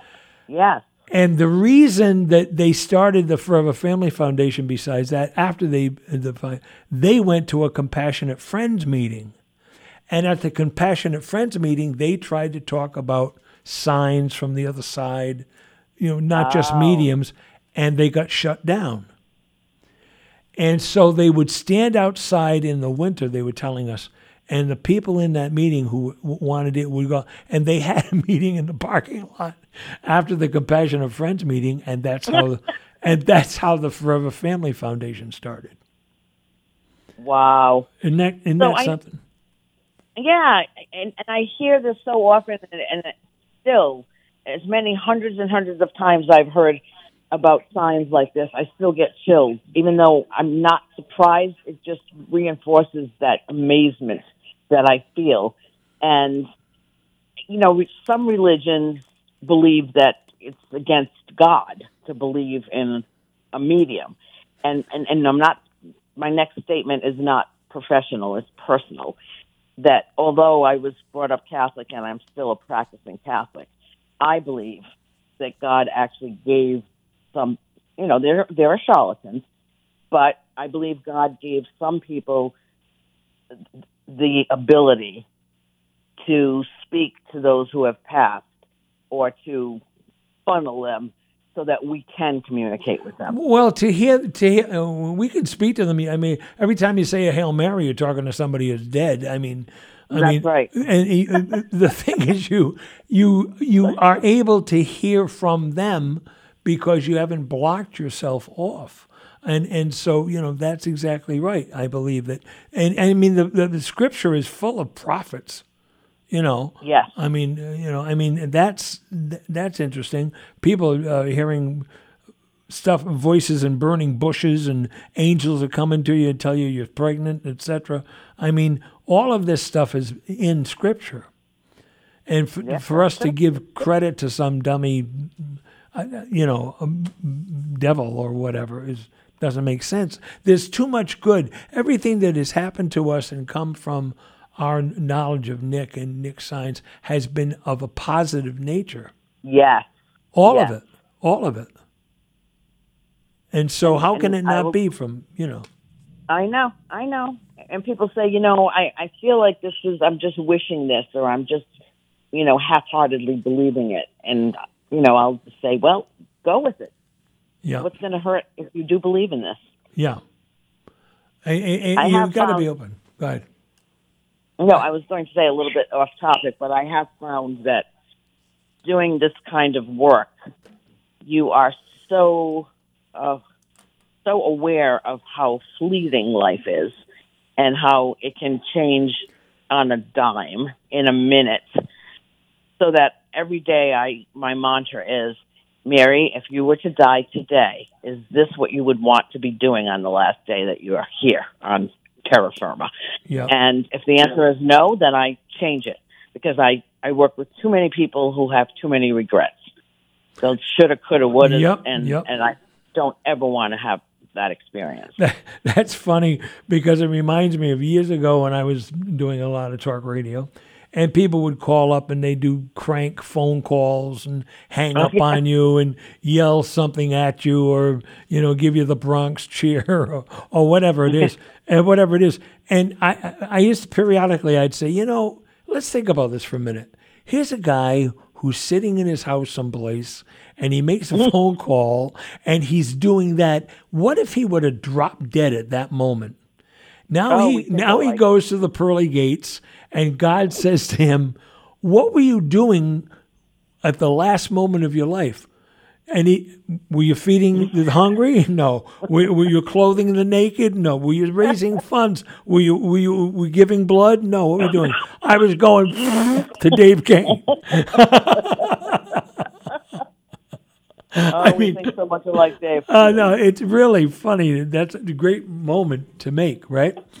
It, Yes. It's really unbelievable that people don't realize, and it is. That's the one. One of the things that I really, I thought I knew it before, but I really learned it with Nikki's passing is how one brief moment changes your entire existence. My wife and I were talking about this last night. We were sitting and having a very good conversation about our being able to get through what we have gone through. Mm-hmm. And how so many, well, you can tell me, how so many couples are destroyed by the loss of a child. Tell me about that because that's really important. Well, there's a lot of blame, um, projection on the other person. It, it was your fault. You did something, or, and I shouldn't say or because very little is mutually exclusive. So let's say and, that they grieve very differently. and they don't understand each other's behavior and their methods of grief, and they start to move apart. And and and in some cases, if it was uh, an only child or an adopted child or a foster child, they the couple didn't realize that that was the child that was keeping them together. And once the child is gone, I, I have a client right now. You look at the situation and say, "Oh my goodness, I didn't even know that I really wasn't happy in this marriage." Because we adopted this child and everything was wonderful, and then he got killed in a car accident, and now, you know, I'm not distracted anymore. And when the distractions are gone, you have to sit with yourself and understand what's going on. Yeah, and and and it, going back to this again, couples who where the usually it's the wife, I think, who has a belief in the hereafter and the possibility Yes. of hearing from their child, and the husband usually Mm-hmm. it does not buy into that at all, and that causes Yes. terrible problems, Absolutely. Right? And if you look at the empirical data on gender differences in grieving, you'll find that men in general tend to go back to work, work more hours, distract themselves with more hobbies, or and women tend to sit with it and much more likely to go to counseling. Yes. Yeah, yeah. It, it, it's it, it's fascinating how um, the dichotomy between men and women on that issue. Yes. Yeah. And I think it's societal norms as well. How, where, know, how does expectations? let's talk about some of the stages. How does anger come into this? Because you know, um, I think I had an outlet for my anger because I was involved in so much of the legalese of trying to get the Yeah. fire marshal into the slammer, and I think I I, I I I was able to vent that way uh, with my anger. Okay. So allow me to correct you first. So we're not using stages anymore because the implication is there's a beginning and an end. So we're Ah, using cool. the term we're using the term phases Phases, because phases okay. kind of have a, a softer, uh, you know, you can phase in and out, back and forth. Okay, where good. stages Yeah. has a different implication. So a- anger is very, very common. Anger is an acceptable emotion in any situation, not just grief, um, because it's it, it's something recognized. It's something we understand. The anger that I find with my clients, and now understand the majority of my clients are female. The anger is how could he dare leave me with five kids? How could he leave me without a will? How could he not have taken care of himself? I told him to go to the doctors and he didn't. So it's it's a way to it's like your psyche not that you're not angry, but the anger begins to dissipate over a period of time and then the other emotions come through. For example, I had a a woman a few years back, young. I have a lot of young widows, um, who kept telling her husband to go to the doctors. He was, you know, not feeling well. He wouldn't listen to her. He dropped dead. when she came to counseling, he was, you know, very upset and crying. And I, I have my two boys. What am I going to do with the situation? Uh, my husband's going. But as time went on, she started to tell me about her marriage and how he was the boss. She couldn't question him. In fact, even when she wanted to call 911, he said no, so she didn't because he told her not to. So it was kind of a an equitable relationship. And I could hear loud and clear that she was part of her was relieved. But she could not vocalize or verbalize that. No, about yeah, yeah, months- yeah, right. Because that'd make her the bad guy, right? Right. About Yeah. six months later, she looked at me and she had these big eyes, and the tears started pouring down her face. And she said, "I can't believe I'm going to say this out loud. There's a little bit of me that's relieved. My life is so much easier now that he's gone." And I just nodded, and she said, "You knew this all along, didn't you?" And I said, "Yes." And she said, "Well, why didn't you tell me at the beginning? Why did you wait six months?" But the important thing is for her to be able to recognize and accept without any judgment that it was okay for her to be relieved as well, because emotions are not mutually exclusive either. Now we- we're getting down to uh, uh, time here, but I I, I want to ask you this: Talk to me about uh, something I just read that grief uh, has a contribution to the possibility of of onset of dementia. PTSD So, from I, I the grief. Did, I did not read that. Are you saying there is a study that shows a correlation between a grief correlation dementia? between grief, uh, PS, um, PTSD, Mm-hmm. and the early onset of dementia. Okay, so I know that there are studies. Again, it's not causal; it's correlational. Right. um, that that grief can, you know, there, there is such a thing as broken heart syndrome, and people can die from broken heart syndrome. But I've seen other studies where there's a correlation between grief and uh, early death, uh, grief and more medical or problems like high blood pressure, cholesterol. I haven't quite seen Alzheimer's, but I wouldn't be surprised because in grief you lose your ability to concentrate, you lose your memory, um, you don't know where you are, you don't know what you're doing, can't remember what happened yesterday. So I could understand how that would happen. But if you look at the studies that were done with PET scans, so you look at the, I wish I could show you right now. Um, if you look at the brain, the non-grieving brain compared to the grieving brain, the grieving brain, the part of our brain that has our emotions, primarily fear. You know, C.S. Lewis said, I never knew, excuse me, grief felt so much like fear. And it does. Most people will come in and say, I'm scared to death. So that part of our brain, where the fear and the other emotions are, is overactive in grief.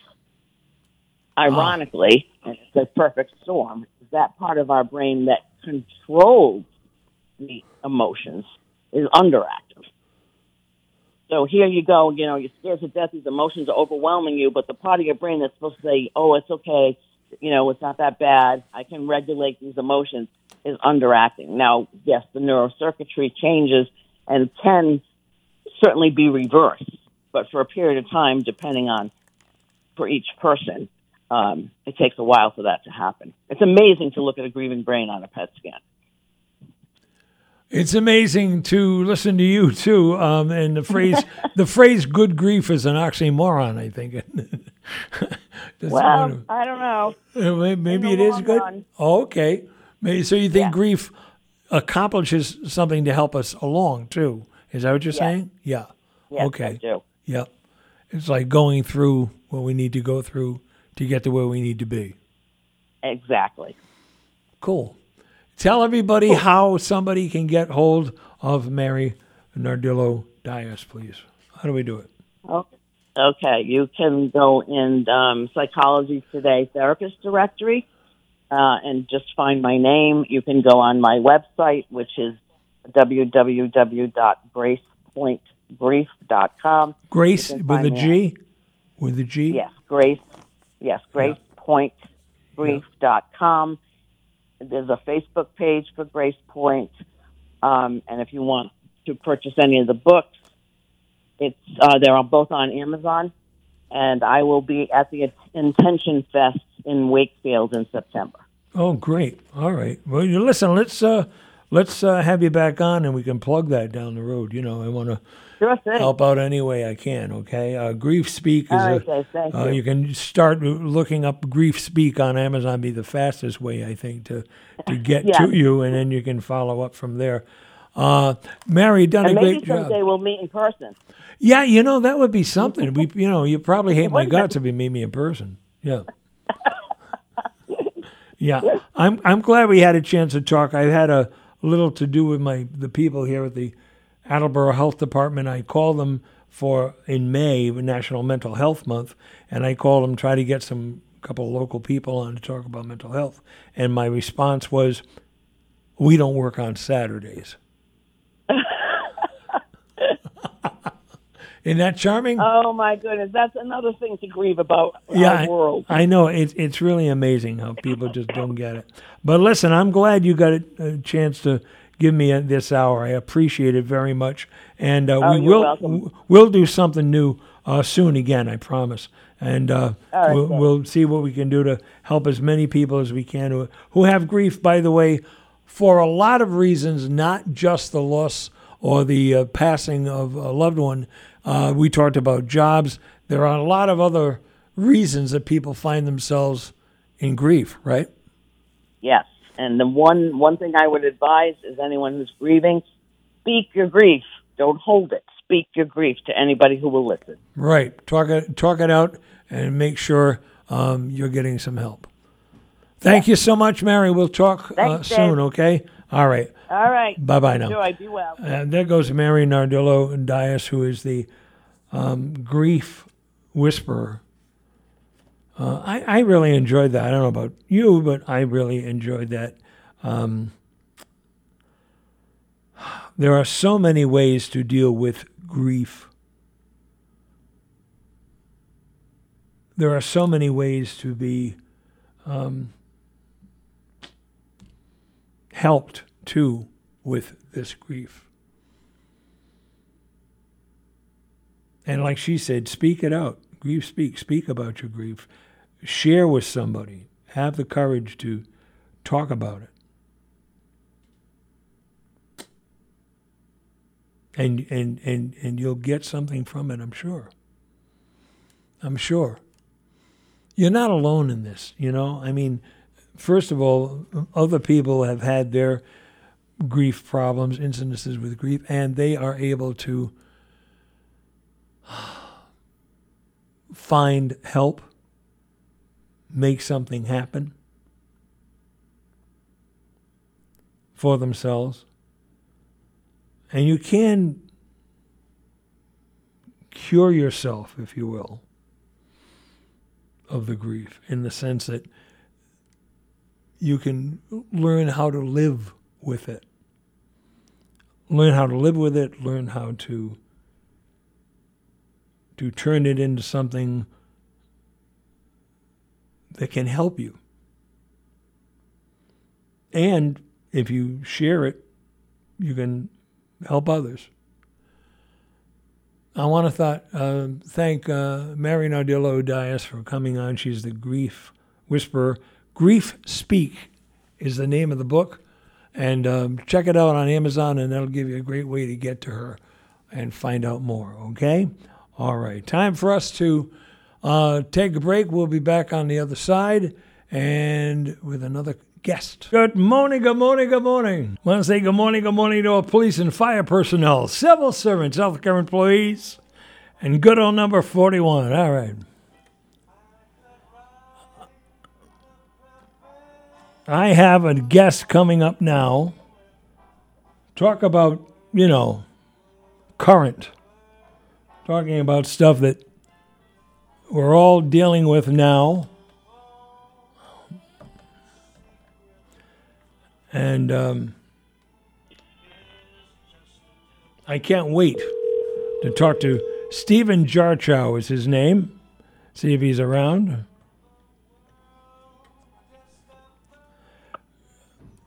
Good morning. Hello. Hi, morning. Stephen.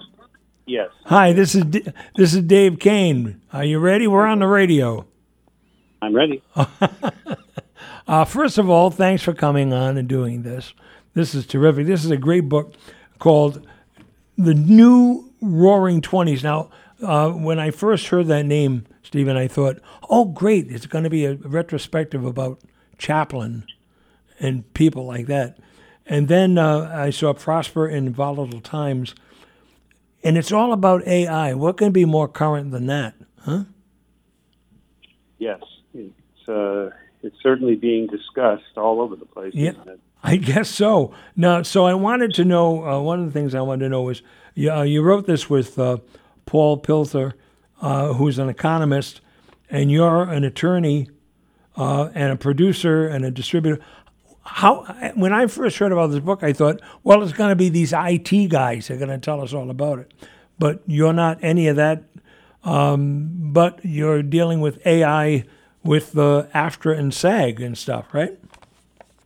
Well, certainly. And uh, I run a couple of uh, companies that have streaming and other services, and we use artificial intelligence extensively in our business. So uh, that gives me a bit of a background in it. Uh, you know, Paul is uh, an economist, and he originally wrote this book or worked on this book because his children were asking him what's going to happen over the next 10 years.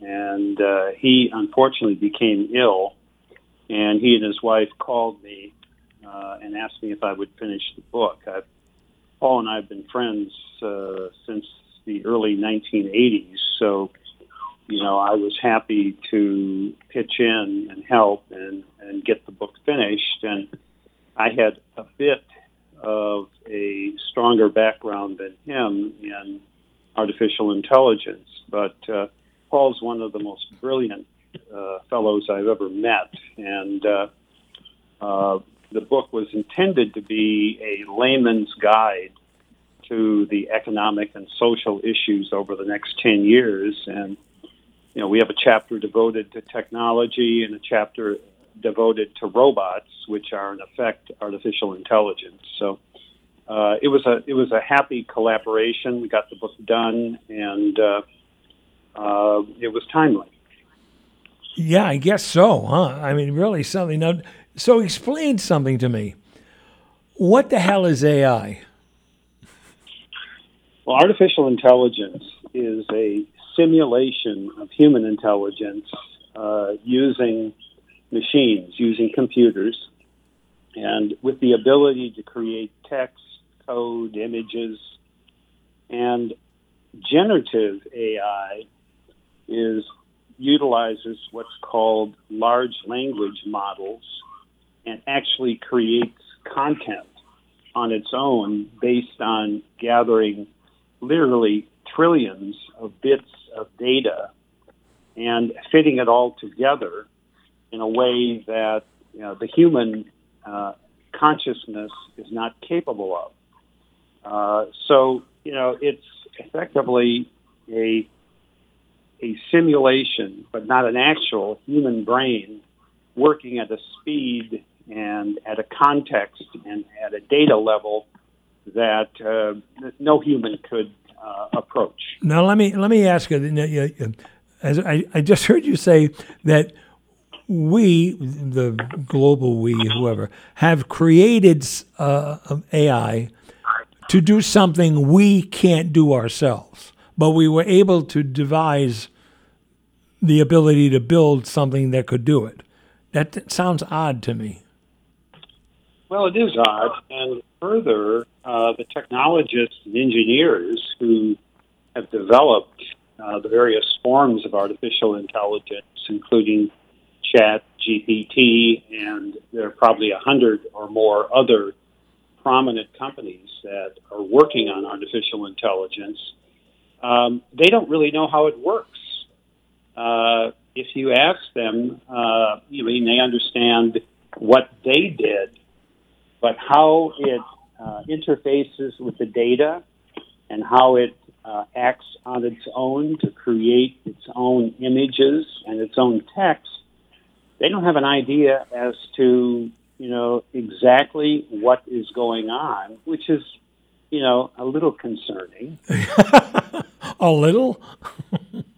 God. Well, you know, a, a, artificial intelligence is is here, and we already have it in our uh, in various forms in our cell phones, automobiles, household appliances.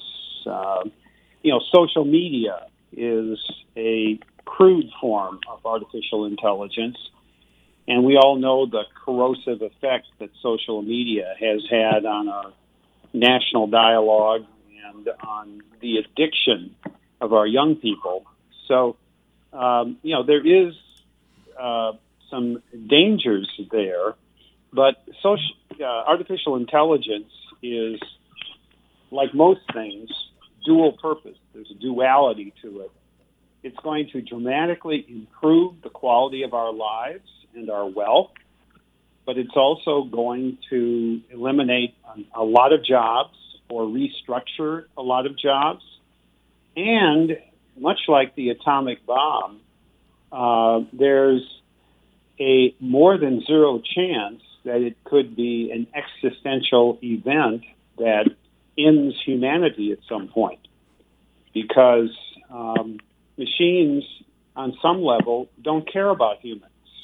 And as a byproduct of the processes they use and the uh, actions they take, um, you know, humans could become a nuisance to artificial intelligence.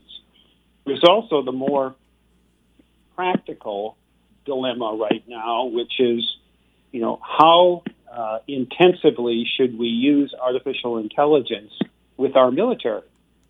Um, you know, there's an argument, and a number of companies have come forward, meeting with the president and forming organizations, which are designed to provide guardrails and caution with respect to artificial intelligence, and that's the right thing to do. However, you know, how should we use it in our military? Since clearly Russia and China and other countries are going to have no uh, hesitation to use uh, AI extensively in their military and create ultimately autonomous weapons systems that do not rely on human intervention. The official position of the uh, Defense Department is that every application we use will have a human controller or intervention, but as other countries develop autonomous AI for military uses, I mean, we have to be competitive, and um, we need to uh, be able to deal with their capabilities and expand our own capabilities. One of the reasons that we have a free country and a country that people have great opportunity is that we have a very strong military. So there's going to be a really interesting discussion and debate regarding, you know, how AI should be used uh, with respect to military applications. Mm. And, you know, probably ultimately what it's going to mean is that we need to establish some sort of detente and relationship with China that is workable for both countries because, um, you know, China and the U.S. currently have about 20% of the population of the world, but they comprise 50% of the gross domestic product of the world. They're the two most meaningful countries, with India, by the way, creeping up. Russia is sort of a wild card. Uh, they're not going to dramatically impact the U.S. economically, but who knows what they're up to? Uh, you know, I've spent a lot of time in Russia, and there's a mendacity to the current leadership. I mean, Putin has said that whoever understands and controls AI uh, controls the world. And uh, clearly, we know what they're going to do, which is going to be pretty awful. But I have cautious optimism that we can formulate an intelligent dialogue and relationship with China, despite the fact that our relationship with them is not in a good place right now. And I think it's critical. I think it's one of the most important things that our country can do, particularly with AI playing into the relationship. Well, and now when you were talking, we're going to take a break and we're going to come back. But when you were talking about AI running our wars, are we talking about that, for instance, AI could decide what do they call the bag that the president has with him all the time, the nuclear codes and everything, that an AI could decide itself to hit the button? Um, that is the concern, certainly. Yeah. And, uh, you know, the question is to what extent are we going to permit that to happen in our country? And I suspect that that will certainly be the case in other countries, which poses you know, a real risk that we could all be extinguished. We're going to take a break, and when we come back, we're going to talk more with Stephen Char- uh, Jarchow, um, who's uh, written a great book uh, along with Paul Paul Pilzer. Um, the new Roaring Twenties: Prosper in Volatile Times. Fascinating already. We'll take a quick break. We'll be back. Hang on, okay? All righty. All right, with me now is uh, Stephen Jarchow, uh, written his book called uh, The New Roaring Twenties. Now, you were talking about the nuclear problems and everything with AI. Stephen, will we be able to, with AI now, do you think we'll be able to cure this thing where – you call a company and you find yourself screaming, I want an agent! I want it! Uh, is that going to fix anything at all? I don't think so. Oh, okay. um, you know, I think, um, you know, if anything, AI is going to increase that problem. Yeah. Um, yeah. We, we, and, you know, there's a whole uh, challenge here because as AI begins to be intrusive in our lives, we have less contact with other humans. And, you know, we're seeing that already. I mean, you go to a restaurant and people are out on dates or, and they're both, you know, looking at their phones. Oh, yeah. Yeah, absolutely. Which is, yep. Which, yep. is in, which is, in effect, artificial intelligence. And you really want to say to them, look, uh, talk to one another, look at one another. If nothing else, sit in silence and enjoy each other's company. So, one of the things that we can do as humans is really uh, increase our human contact, reach out to other people. Now, you can use AI to do that.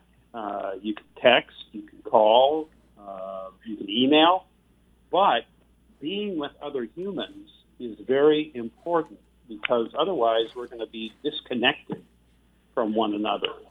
The other thing that we individually can do because to a certain extent a lot of things are out of our control you know you and i sitting here but what we can do is educate ourselves and we don't need to be a technologist or a highly technical person but you can you know read listen to podcasts watch movies and try to understand as much as you can about artificial intelligence.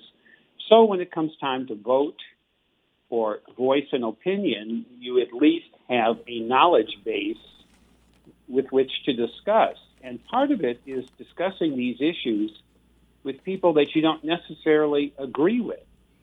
I mean, there's a tendency right now, and this is in large part caused by social media, which is a form of AI, there's a tendency to only listen to things or watch things that spout views we agree with. Very important to interact with others who do not agree with us, particularly with respect to artificial intelligence, and get their point of view. Not with the idea of convincing them of anything, but really listening. I mean, listening is sort of a lost art now.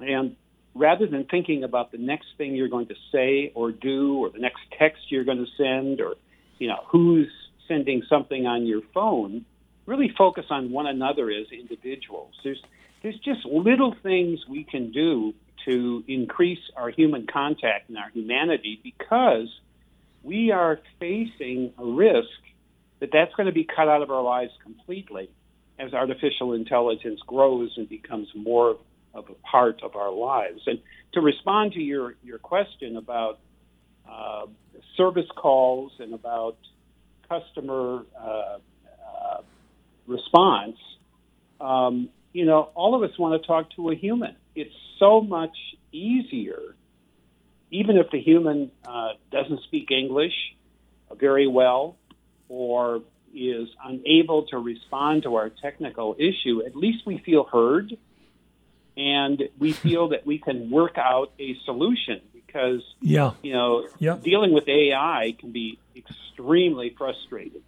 Boy, I know. Yeah, I mean that that's what drives me crazy is um, I want to talk to someone. Yeah, I want to talk to someone who can respond. You know, even if I don't like the response, at least I know they've heard what I said, which which you don't feel when you're dealing with now, one of the things that I wanted to ask you about, because one of the things that caught my eye in the um, promo material I got was this phrase, was this sentence too. An energy revolution fueled by AI geothermal and other technical advances is reducing the danger of our extinction after caused by climate change. Can AI help us with climate change? Oh, it definitely will. Um, you know, it can gather data, create models, uh, provide analysis, uh, improve the quality of alternative energy systems. Um, it uh, can do simulations. Um, it also can uh, improve our overall health and longevity. And we're already seeing that. Um, and right now, uh, nanobots are operating uh, within humans and responding to the very complex human systems to uh, improve the opportunities to survive. And but I think the big area for both climate change and for uh, human uh, health and longevity is going to be the ability to analyze problems and diagnose a solution to those problems. Because, uh, for example, in the medical sphere, uh, AI is going to be able to draw upon literally hundreds of thousands of cases and diagnosis in order to permit doctors to have a more focused perspective on how to treat something. Right now, you know, if you have cancer, you typically have, you know, two or three doctors involved. They may or may not communicate very effectively with each other. Typically, they don't. And your case can be misdiagnosed and mistreated uh, simply because doctors are overwhelmed. They don't have all the information. And what AI is going to do is going to provide them with exposure to all kinds of other solutions and refine the diagnosis. And we're going to find with respect to climate change that something similar will, ha- will happen. There are all kinds of very complex trade offs with respect to climate change as to what we can and can't do. But particularly with respect to alternative energy, this will help us uh, analyze much more data, come up with better solutions, and it'll even help with respect to fossil fuels. And are, are, you are you doing something? Because there's a lot of noise on your your end. No. Oh, okay. No, Something's maybe it's something here. Okay, I'm sorry. Keep going.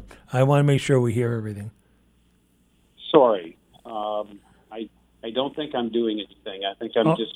Okay, yeah, good. All right, fine. All right, I'm getting a lot of this stuff. Go ahead, keep going. I want to make sure we hear this. Do do I sound clearer now? Yeah, now you're fine. Yeah, yeah. You kind of stopped for a minute. Okay, go ahead. Okay, good.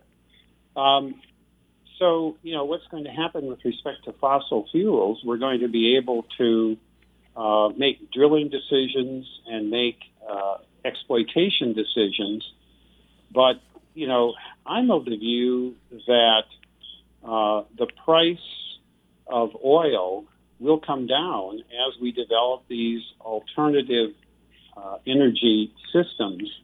And this will be enhanced by artificial intelligence. I mean, there was a period during the pandemic when oil was actually negative $40, which meant that um, companies were willing to pay forty dollars for someone per per unit in order for someone to come in and take the oil, and um, this uh, is going to happen again, and it's going to be enhanced by AI, which is going to allow uh, suppliers of artificial of, of, oil and gas and artificial intelligence to make much better decisions across the board. So there's some very positive aspects to artificial intelligence, but we're also mindful of the dangers. We're going to take a break, and when we come back, we got more with Stephen. You have a few more minutes for me, Stephen? Of course. Yeah, um, Stephen uh, Jarchow, he will be uh, talking more about his new book. Stay stay tuned for this because uh, I'm finding it fascinating, and, and I don't want you to miss out. Okay, all righty.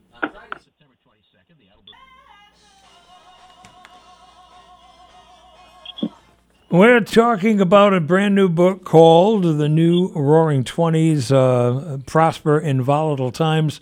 Um, Paul Zane Pilzer, economist, and Stephen P. Jarchow, uh, attorney and producer, uh, who I'm talking to this morning uh, about the book. Now, uh, Stephen, a couple of things I want to ask you. First of all, you're you're an Academy Award winner. True. Okay. Go I get a little more on that, Stephen? well, my uh, business partner, Paul Colichman, another Paul, and I have produced a little over 150 movies and television series. We've had two films win Academy Awards. Uh, we've been nominated for five Emmys. Uh, we won one this last year for a series we did called Girls' Voices Now, which is about the challenges facing young women of color in uh, Los Angeles. And uh, we own um, several streaming services. Uh, our most valuable streaming service is one aimed at the gay audience, and uh, it's been you know incredibly successful for us. We've owned it for 20 years, and uh, um, you know in our business we naturally use artificial intelligence. Um, and uh, right now, AI is a big topic with respect to the uh, Writers Guild and Screen Actors Guild strike. Um, it's probably not the most important issue, but it's significant. It's one of the top three or four. Probably the most significant issue is um, how do you calculate residuals on streaming revenue, particularly because um, streaming companies have been notoriously uh, careful about disclosing the um, the viewership they have and the revenue numbers that are generated. You know, historically, uh, residuals have related to uh, revenue coming from sources other than theatrical and other principal sources. So it's related primarily to television and uh, DVD and sources like that. Now, with streaming, quite often streaming is the primary revenue source, and uh, residuals have not been calculated on that. So there needs to be uh, a settlement with respect to how that's going to be calculated that protects the uh, studios and Netflix's uh, algorithms and their proprietary data, but also allows actors and writers to be fairly compensated. And, you know, at some point, you know, something will be worked out, but it's a very acrimonious situation right now. And, um, you know, a lot of, uh, um, you know, accusations uh, are being uh, thrust back and forth. And uh, uh, while I think it will be resolved, it's going to take some time, it appears. Yeah, it's really interesting. Now, one of the things I had a conversation last night talking about your book and AI, and and somebody talked about how um, down the road it would be possible, or that talking about it would be possible to um, say have Jaws as a movie, and and put Meryl Streep in a part that was played by somebody else or something. Can you see this going that far? Well, there are going to be a variety of legal issues associated with that. Uh, one thing that the whole issue of whether you can use a particular actor's image or alter that image, um, you know, it depends in part on the contracts that are entered into. Uh, I don't think you can just arbitrarily put Meryl Streep or another actress or actor into right. a part.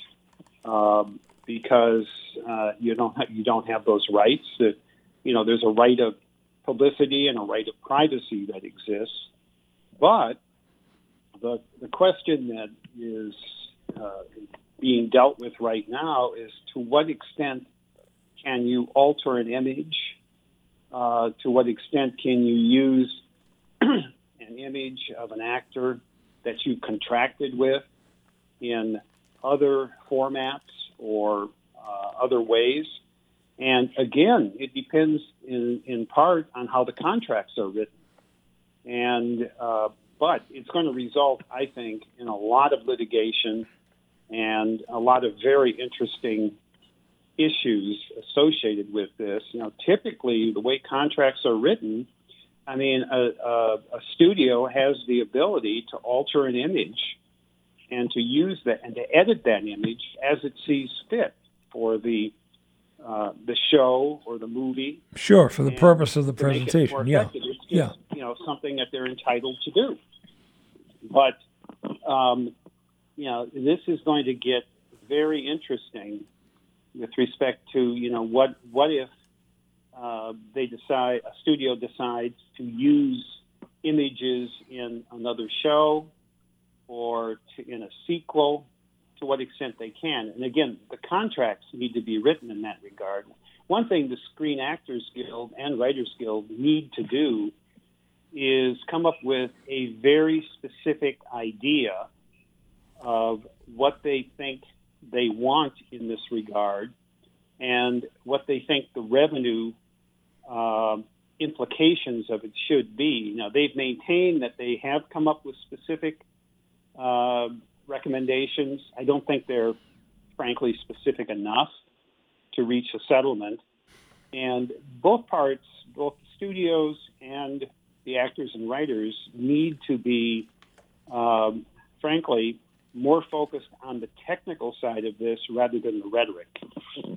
Yeah, that's what I was. Um, we were talking about, but now years ago, uh, there was um, the cloning fear you know, about cloning. You know, they they they cloned a sheep, and the whole world was coming to an end and everything.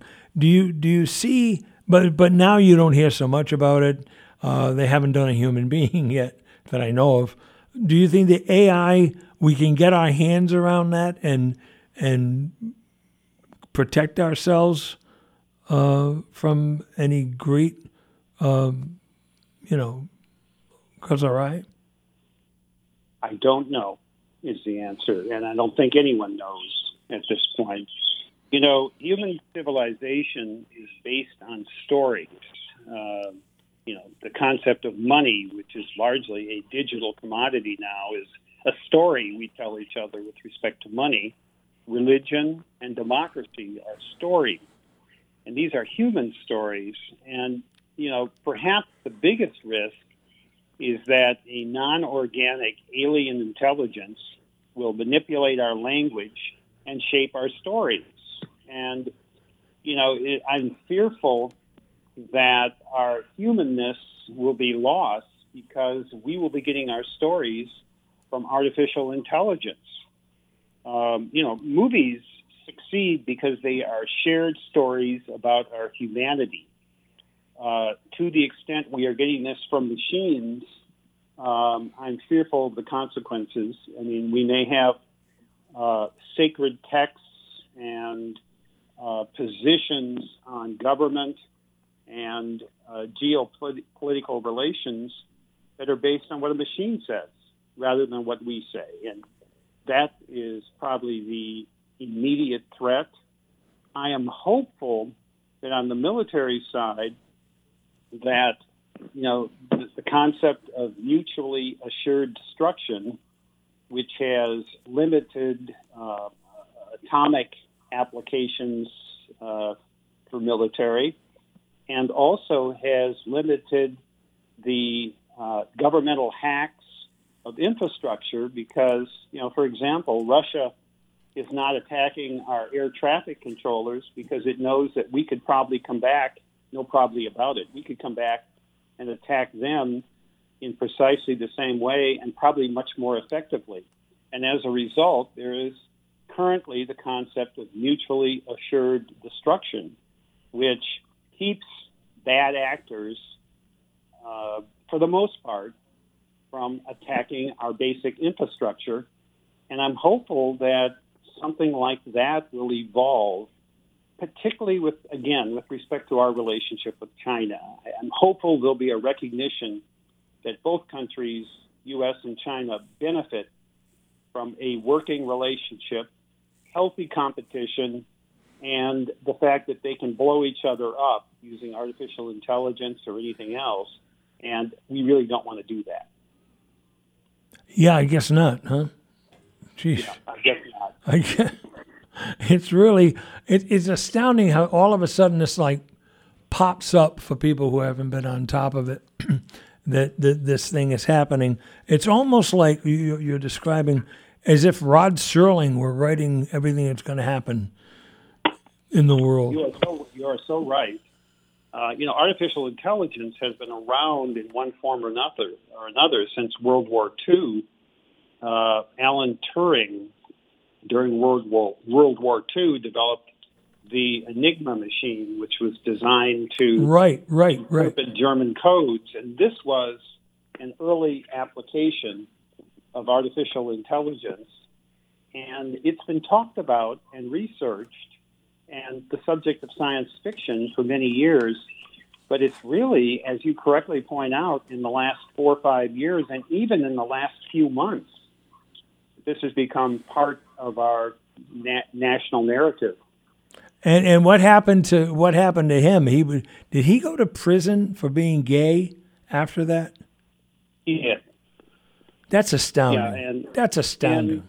And then you have Oppenheimer, which is the subject of an excellent movie, um, who ended up losing his security clearance because he was urging limitations on the use of atomic power and warning about the dangers of it. And this was contrary to what um, a lot of the military and governmental figures of that era believed. And uh, he ended up being disgraced um, after he had, you know, created the atomic bomb. he should have used it on him. Well, life Yeah. is very strange, isn't it? It, it, And, it, it's uh, just so mind-boggling. Someone uh, this genius, and and and they are able to ignore all of that and do something like that is Well, both both Alan Turing and uh, Oppenheimer were extraordinary individuals, not only from the standpoint of their ability to see things and to understand things that most of us cannot, but also because they both were very high quality individuals who were fearful of the misuse of a lot of what they had developed.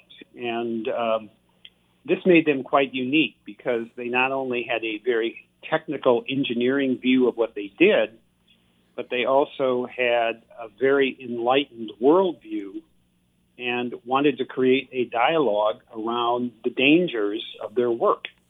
Uh, it takes a real interesting and uh, insightful person to have that sort of uh, awareness. So, do you have hope for all of this after um, finishing this book for Paul? And and um, do you have? I, I, I, is it a positive feeling you have, or not? Well, the book is basically positive, uh, and I'm cautiously optimistic. Um, but again, and I've said this a couple of times in our in our conversation today, I think uh, establishing a working relationship with China is critical. Uh, you know, Russia we can't control. I mean, they're it, it's basically a nation of criminals uh, you know, run by a criminal organization that doesn't really care about its people.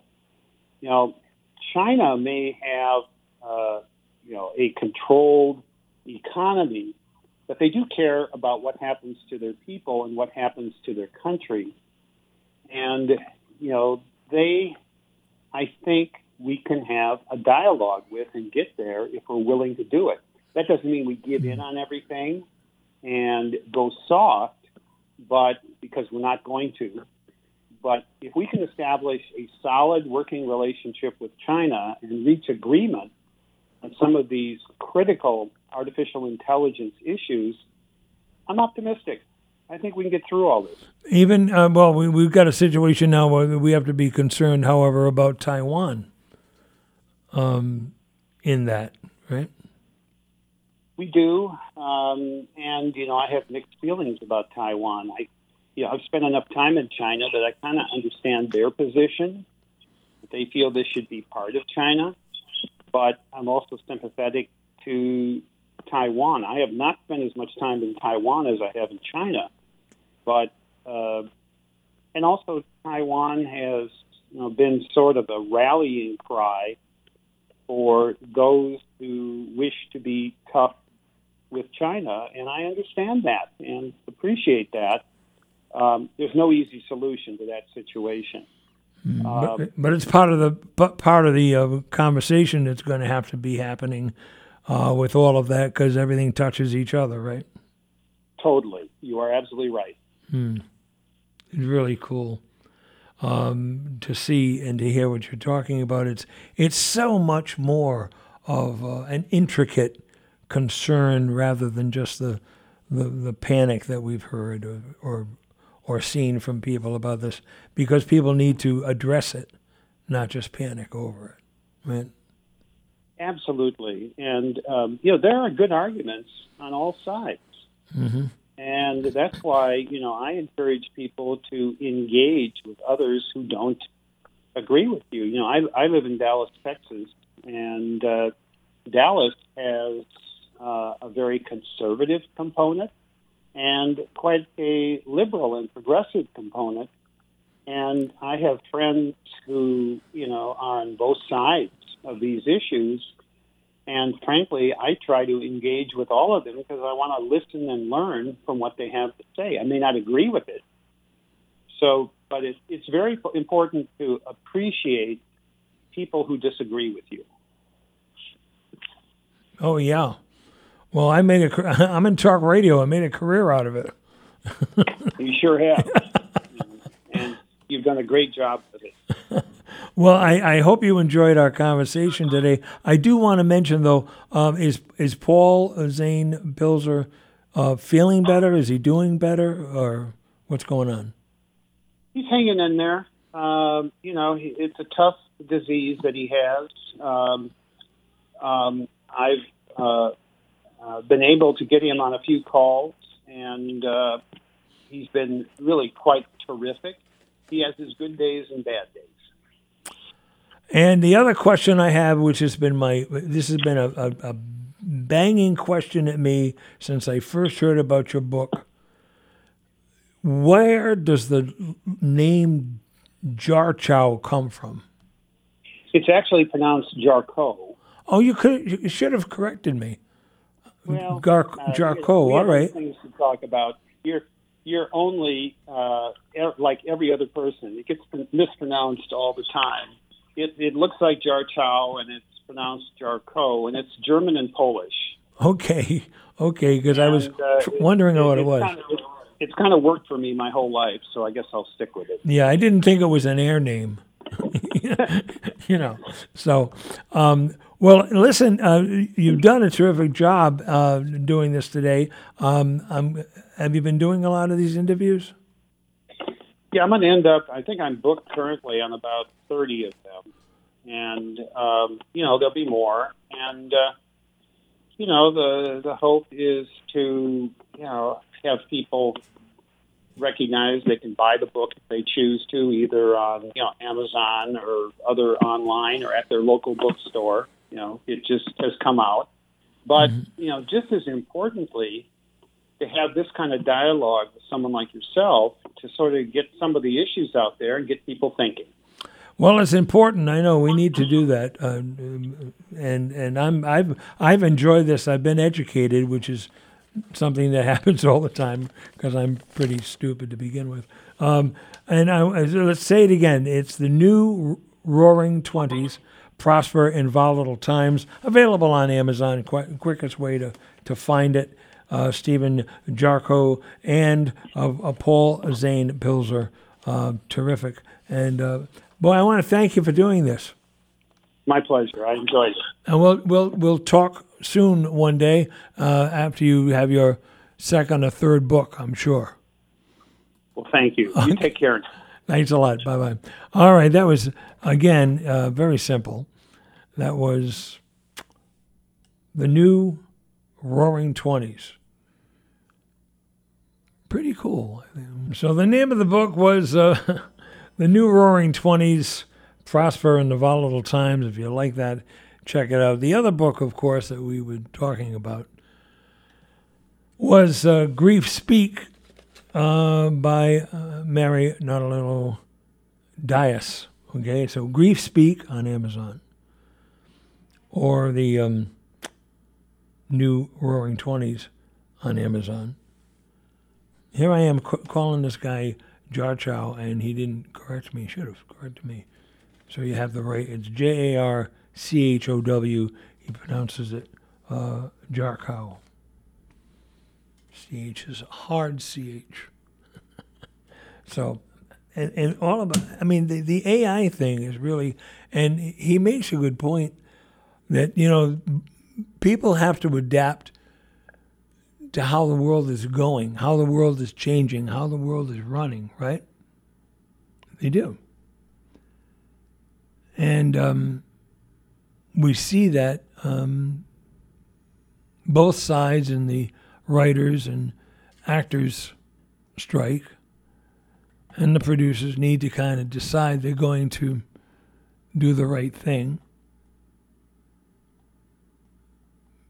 to adapt to what has come up, to be able to figure out how to to maintain uh, fairness among the performers, of course, and the writers, but also, uh, you know, figure out a way to be able to keep going, to keep profiting, and to make things, to be able to make great movies and presentations.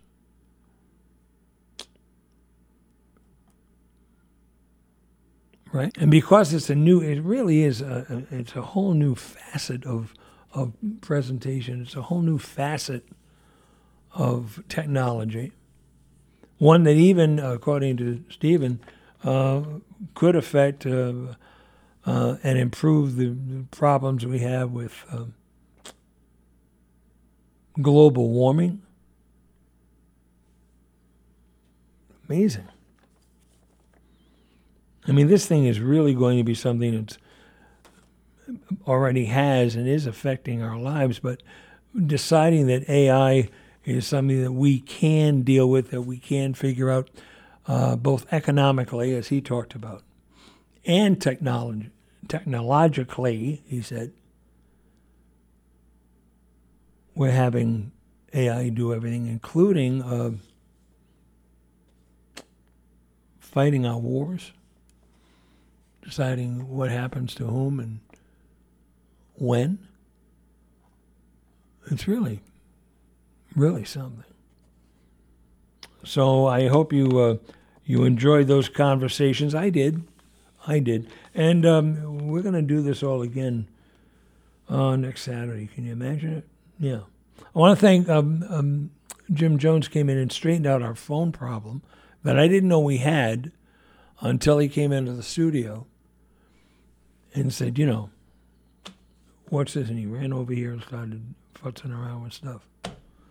And because of that, because he did it properly, Peter J. Wiggins was able to kick the show off.